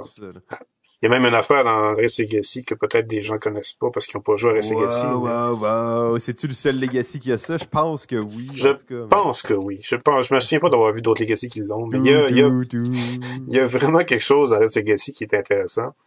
C'est que en dessous de la boîte, il y a, en fait, en dessous de la moulure de la boîte, quand vous ouvrez la boîte, il y a le terraformage. C'est ça. Quand vous soulevez le terraformage, caché en dessous, il y a une enveloppe et c'est marqué n'ouvrez jamais cette enveloppe. Thermoformage, désolé. Il n'y a, absolument rien, rien, rien que vous allez faire dans le jeu Risk Legacy qui va vous faire ouvrir cette enveloppe. C'est littéralement. Do not open ever. Et il y a quelque chose dans l'enveloppe. Mais tu l'as ouvert, Pierre? Je n'ai jamais ouvert l'enveloppe. Et oh! j'ai même empêché les autres joueurs d'ouvrir l'enveloppe. Tu sais que nous, on l'a ouvert, hein? Ben oui, toi c'est sûr que tu l'as ouvert parce que toi euh, évidemment tu peux pas résister, mais là on, dira pas aux autres qu'est-ce qu'il y a dedans parce que sinon ça va gâcher le plaisir. Mais euh, par contre, si parce que je suis pas sûr qu'il y a des gens qui vont vraiment se dire moi je vais aller jouer à Risk Legacy là. Ben oui, mais en même temps il y en a qui seraient peut-être curieux de voir qu'est-ce que c'est puis qui voudraient pas se faire gâcher la surprise. Non, je vais pas la gâcher, mais ce que je vais te dire, par contre nous on l'a ouvert à la troisième partie. Euh, Risk Legacy, je pense que c'était autour de 15 parties là, la, durée là. Euh, ouvrez le pas à la troisième partie. Attendez un peu plus. Ouvrez-la, mais comme à la à la douzième partie. Ouvrez-la parce qu'il faut vous laisser tenter quand même. ben là, et ça c'est. Non, mais on s'entend-tu qu'il n'y a pas beaucoup de compagnies qui peuvent se permettre de mettre du matériel dans le jeu qui sert à rien, là. Oui, absolument. Euh, en tout cas, pas qui sert à rien, mais qui dit de pas jouer avec, là. C'est comme c'est quand même assez, assez fabuleux. Ouais. Euh, ben, en, en tout cas, ben, on, on s'entend malgré tout pour dire qu'on a réussi à faire l'épisode en moins de 2h15. Donc ça, c'est déjà une petite victoire. Oui, mais là, on l'avait facile, on avait deux jeux de moins présentés. C'est ça, exact. Fait qu'on a réussi. Euh, quand même, c'était des gros morceaux. Hein, c'est des incontournables. À la limite, des gens pourraient dire que Zombicide, en termes de, de jeu, là, vraiment l'objet ludique, la chose n'a peut-être pas l'impact que d'autres ont. Mais euh, en termes de ce que ça représente sur l'industrie, c'est euh, un des jeux qui a un énorme impact. Oui. Fait que ben là, on est rendu pratiquement à notre époque. On va se retrouver la semaine prochaine, 2012 à 2015. Euh, Et ça, voir va aussi être la, qu'on- ça, va être la, ça va être la dernière euh, émission là-dessus aussi. ça va être la dernière émission là-dessus. Il va falloir aussi qu'on parle de pourquoi est-ce qu'on a. euh, ben en fait, on, on vous l'a pas dit, mais il y a un épisode spécial qui va être que pour les Patreons. Et c'est notre. C'est un petit épisode, un mini-épisode qui va. qui- parce que là, on s'entend, on arrête en 2015. Mais on disait les 50 dernières années, donc on évacue comme les 5-6 dernières années. Mais on va faire nos prédictions là-dedans, dans lesquelles les, les jeux les plus récents là, pourraient éventuellement avoir un impact, une influence sur l'industrie à plus long terme. Voilà.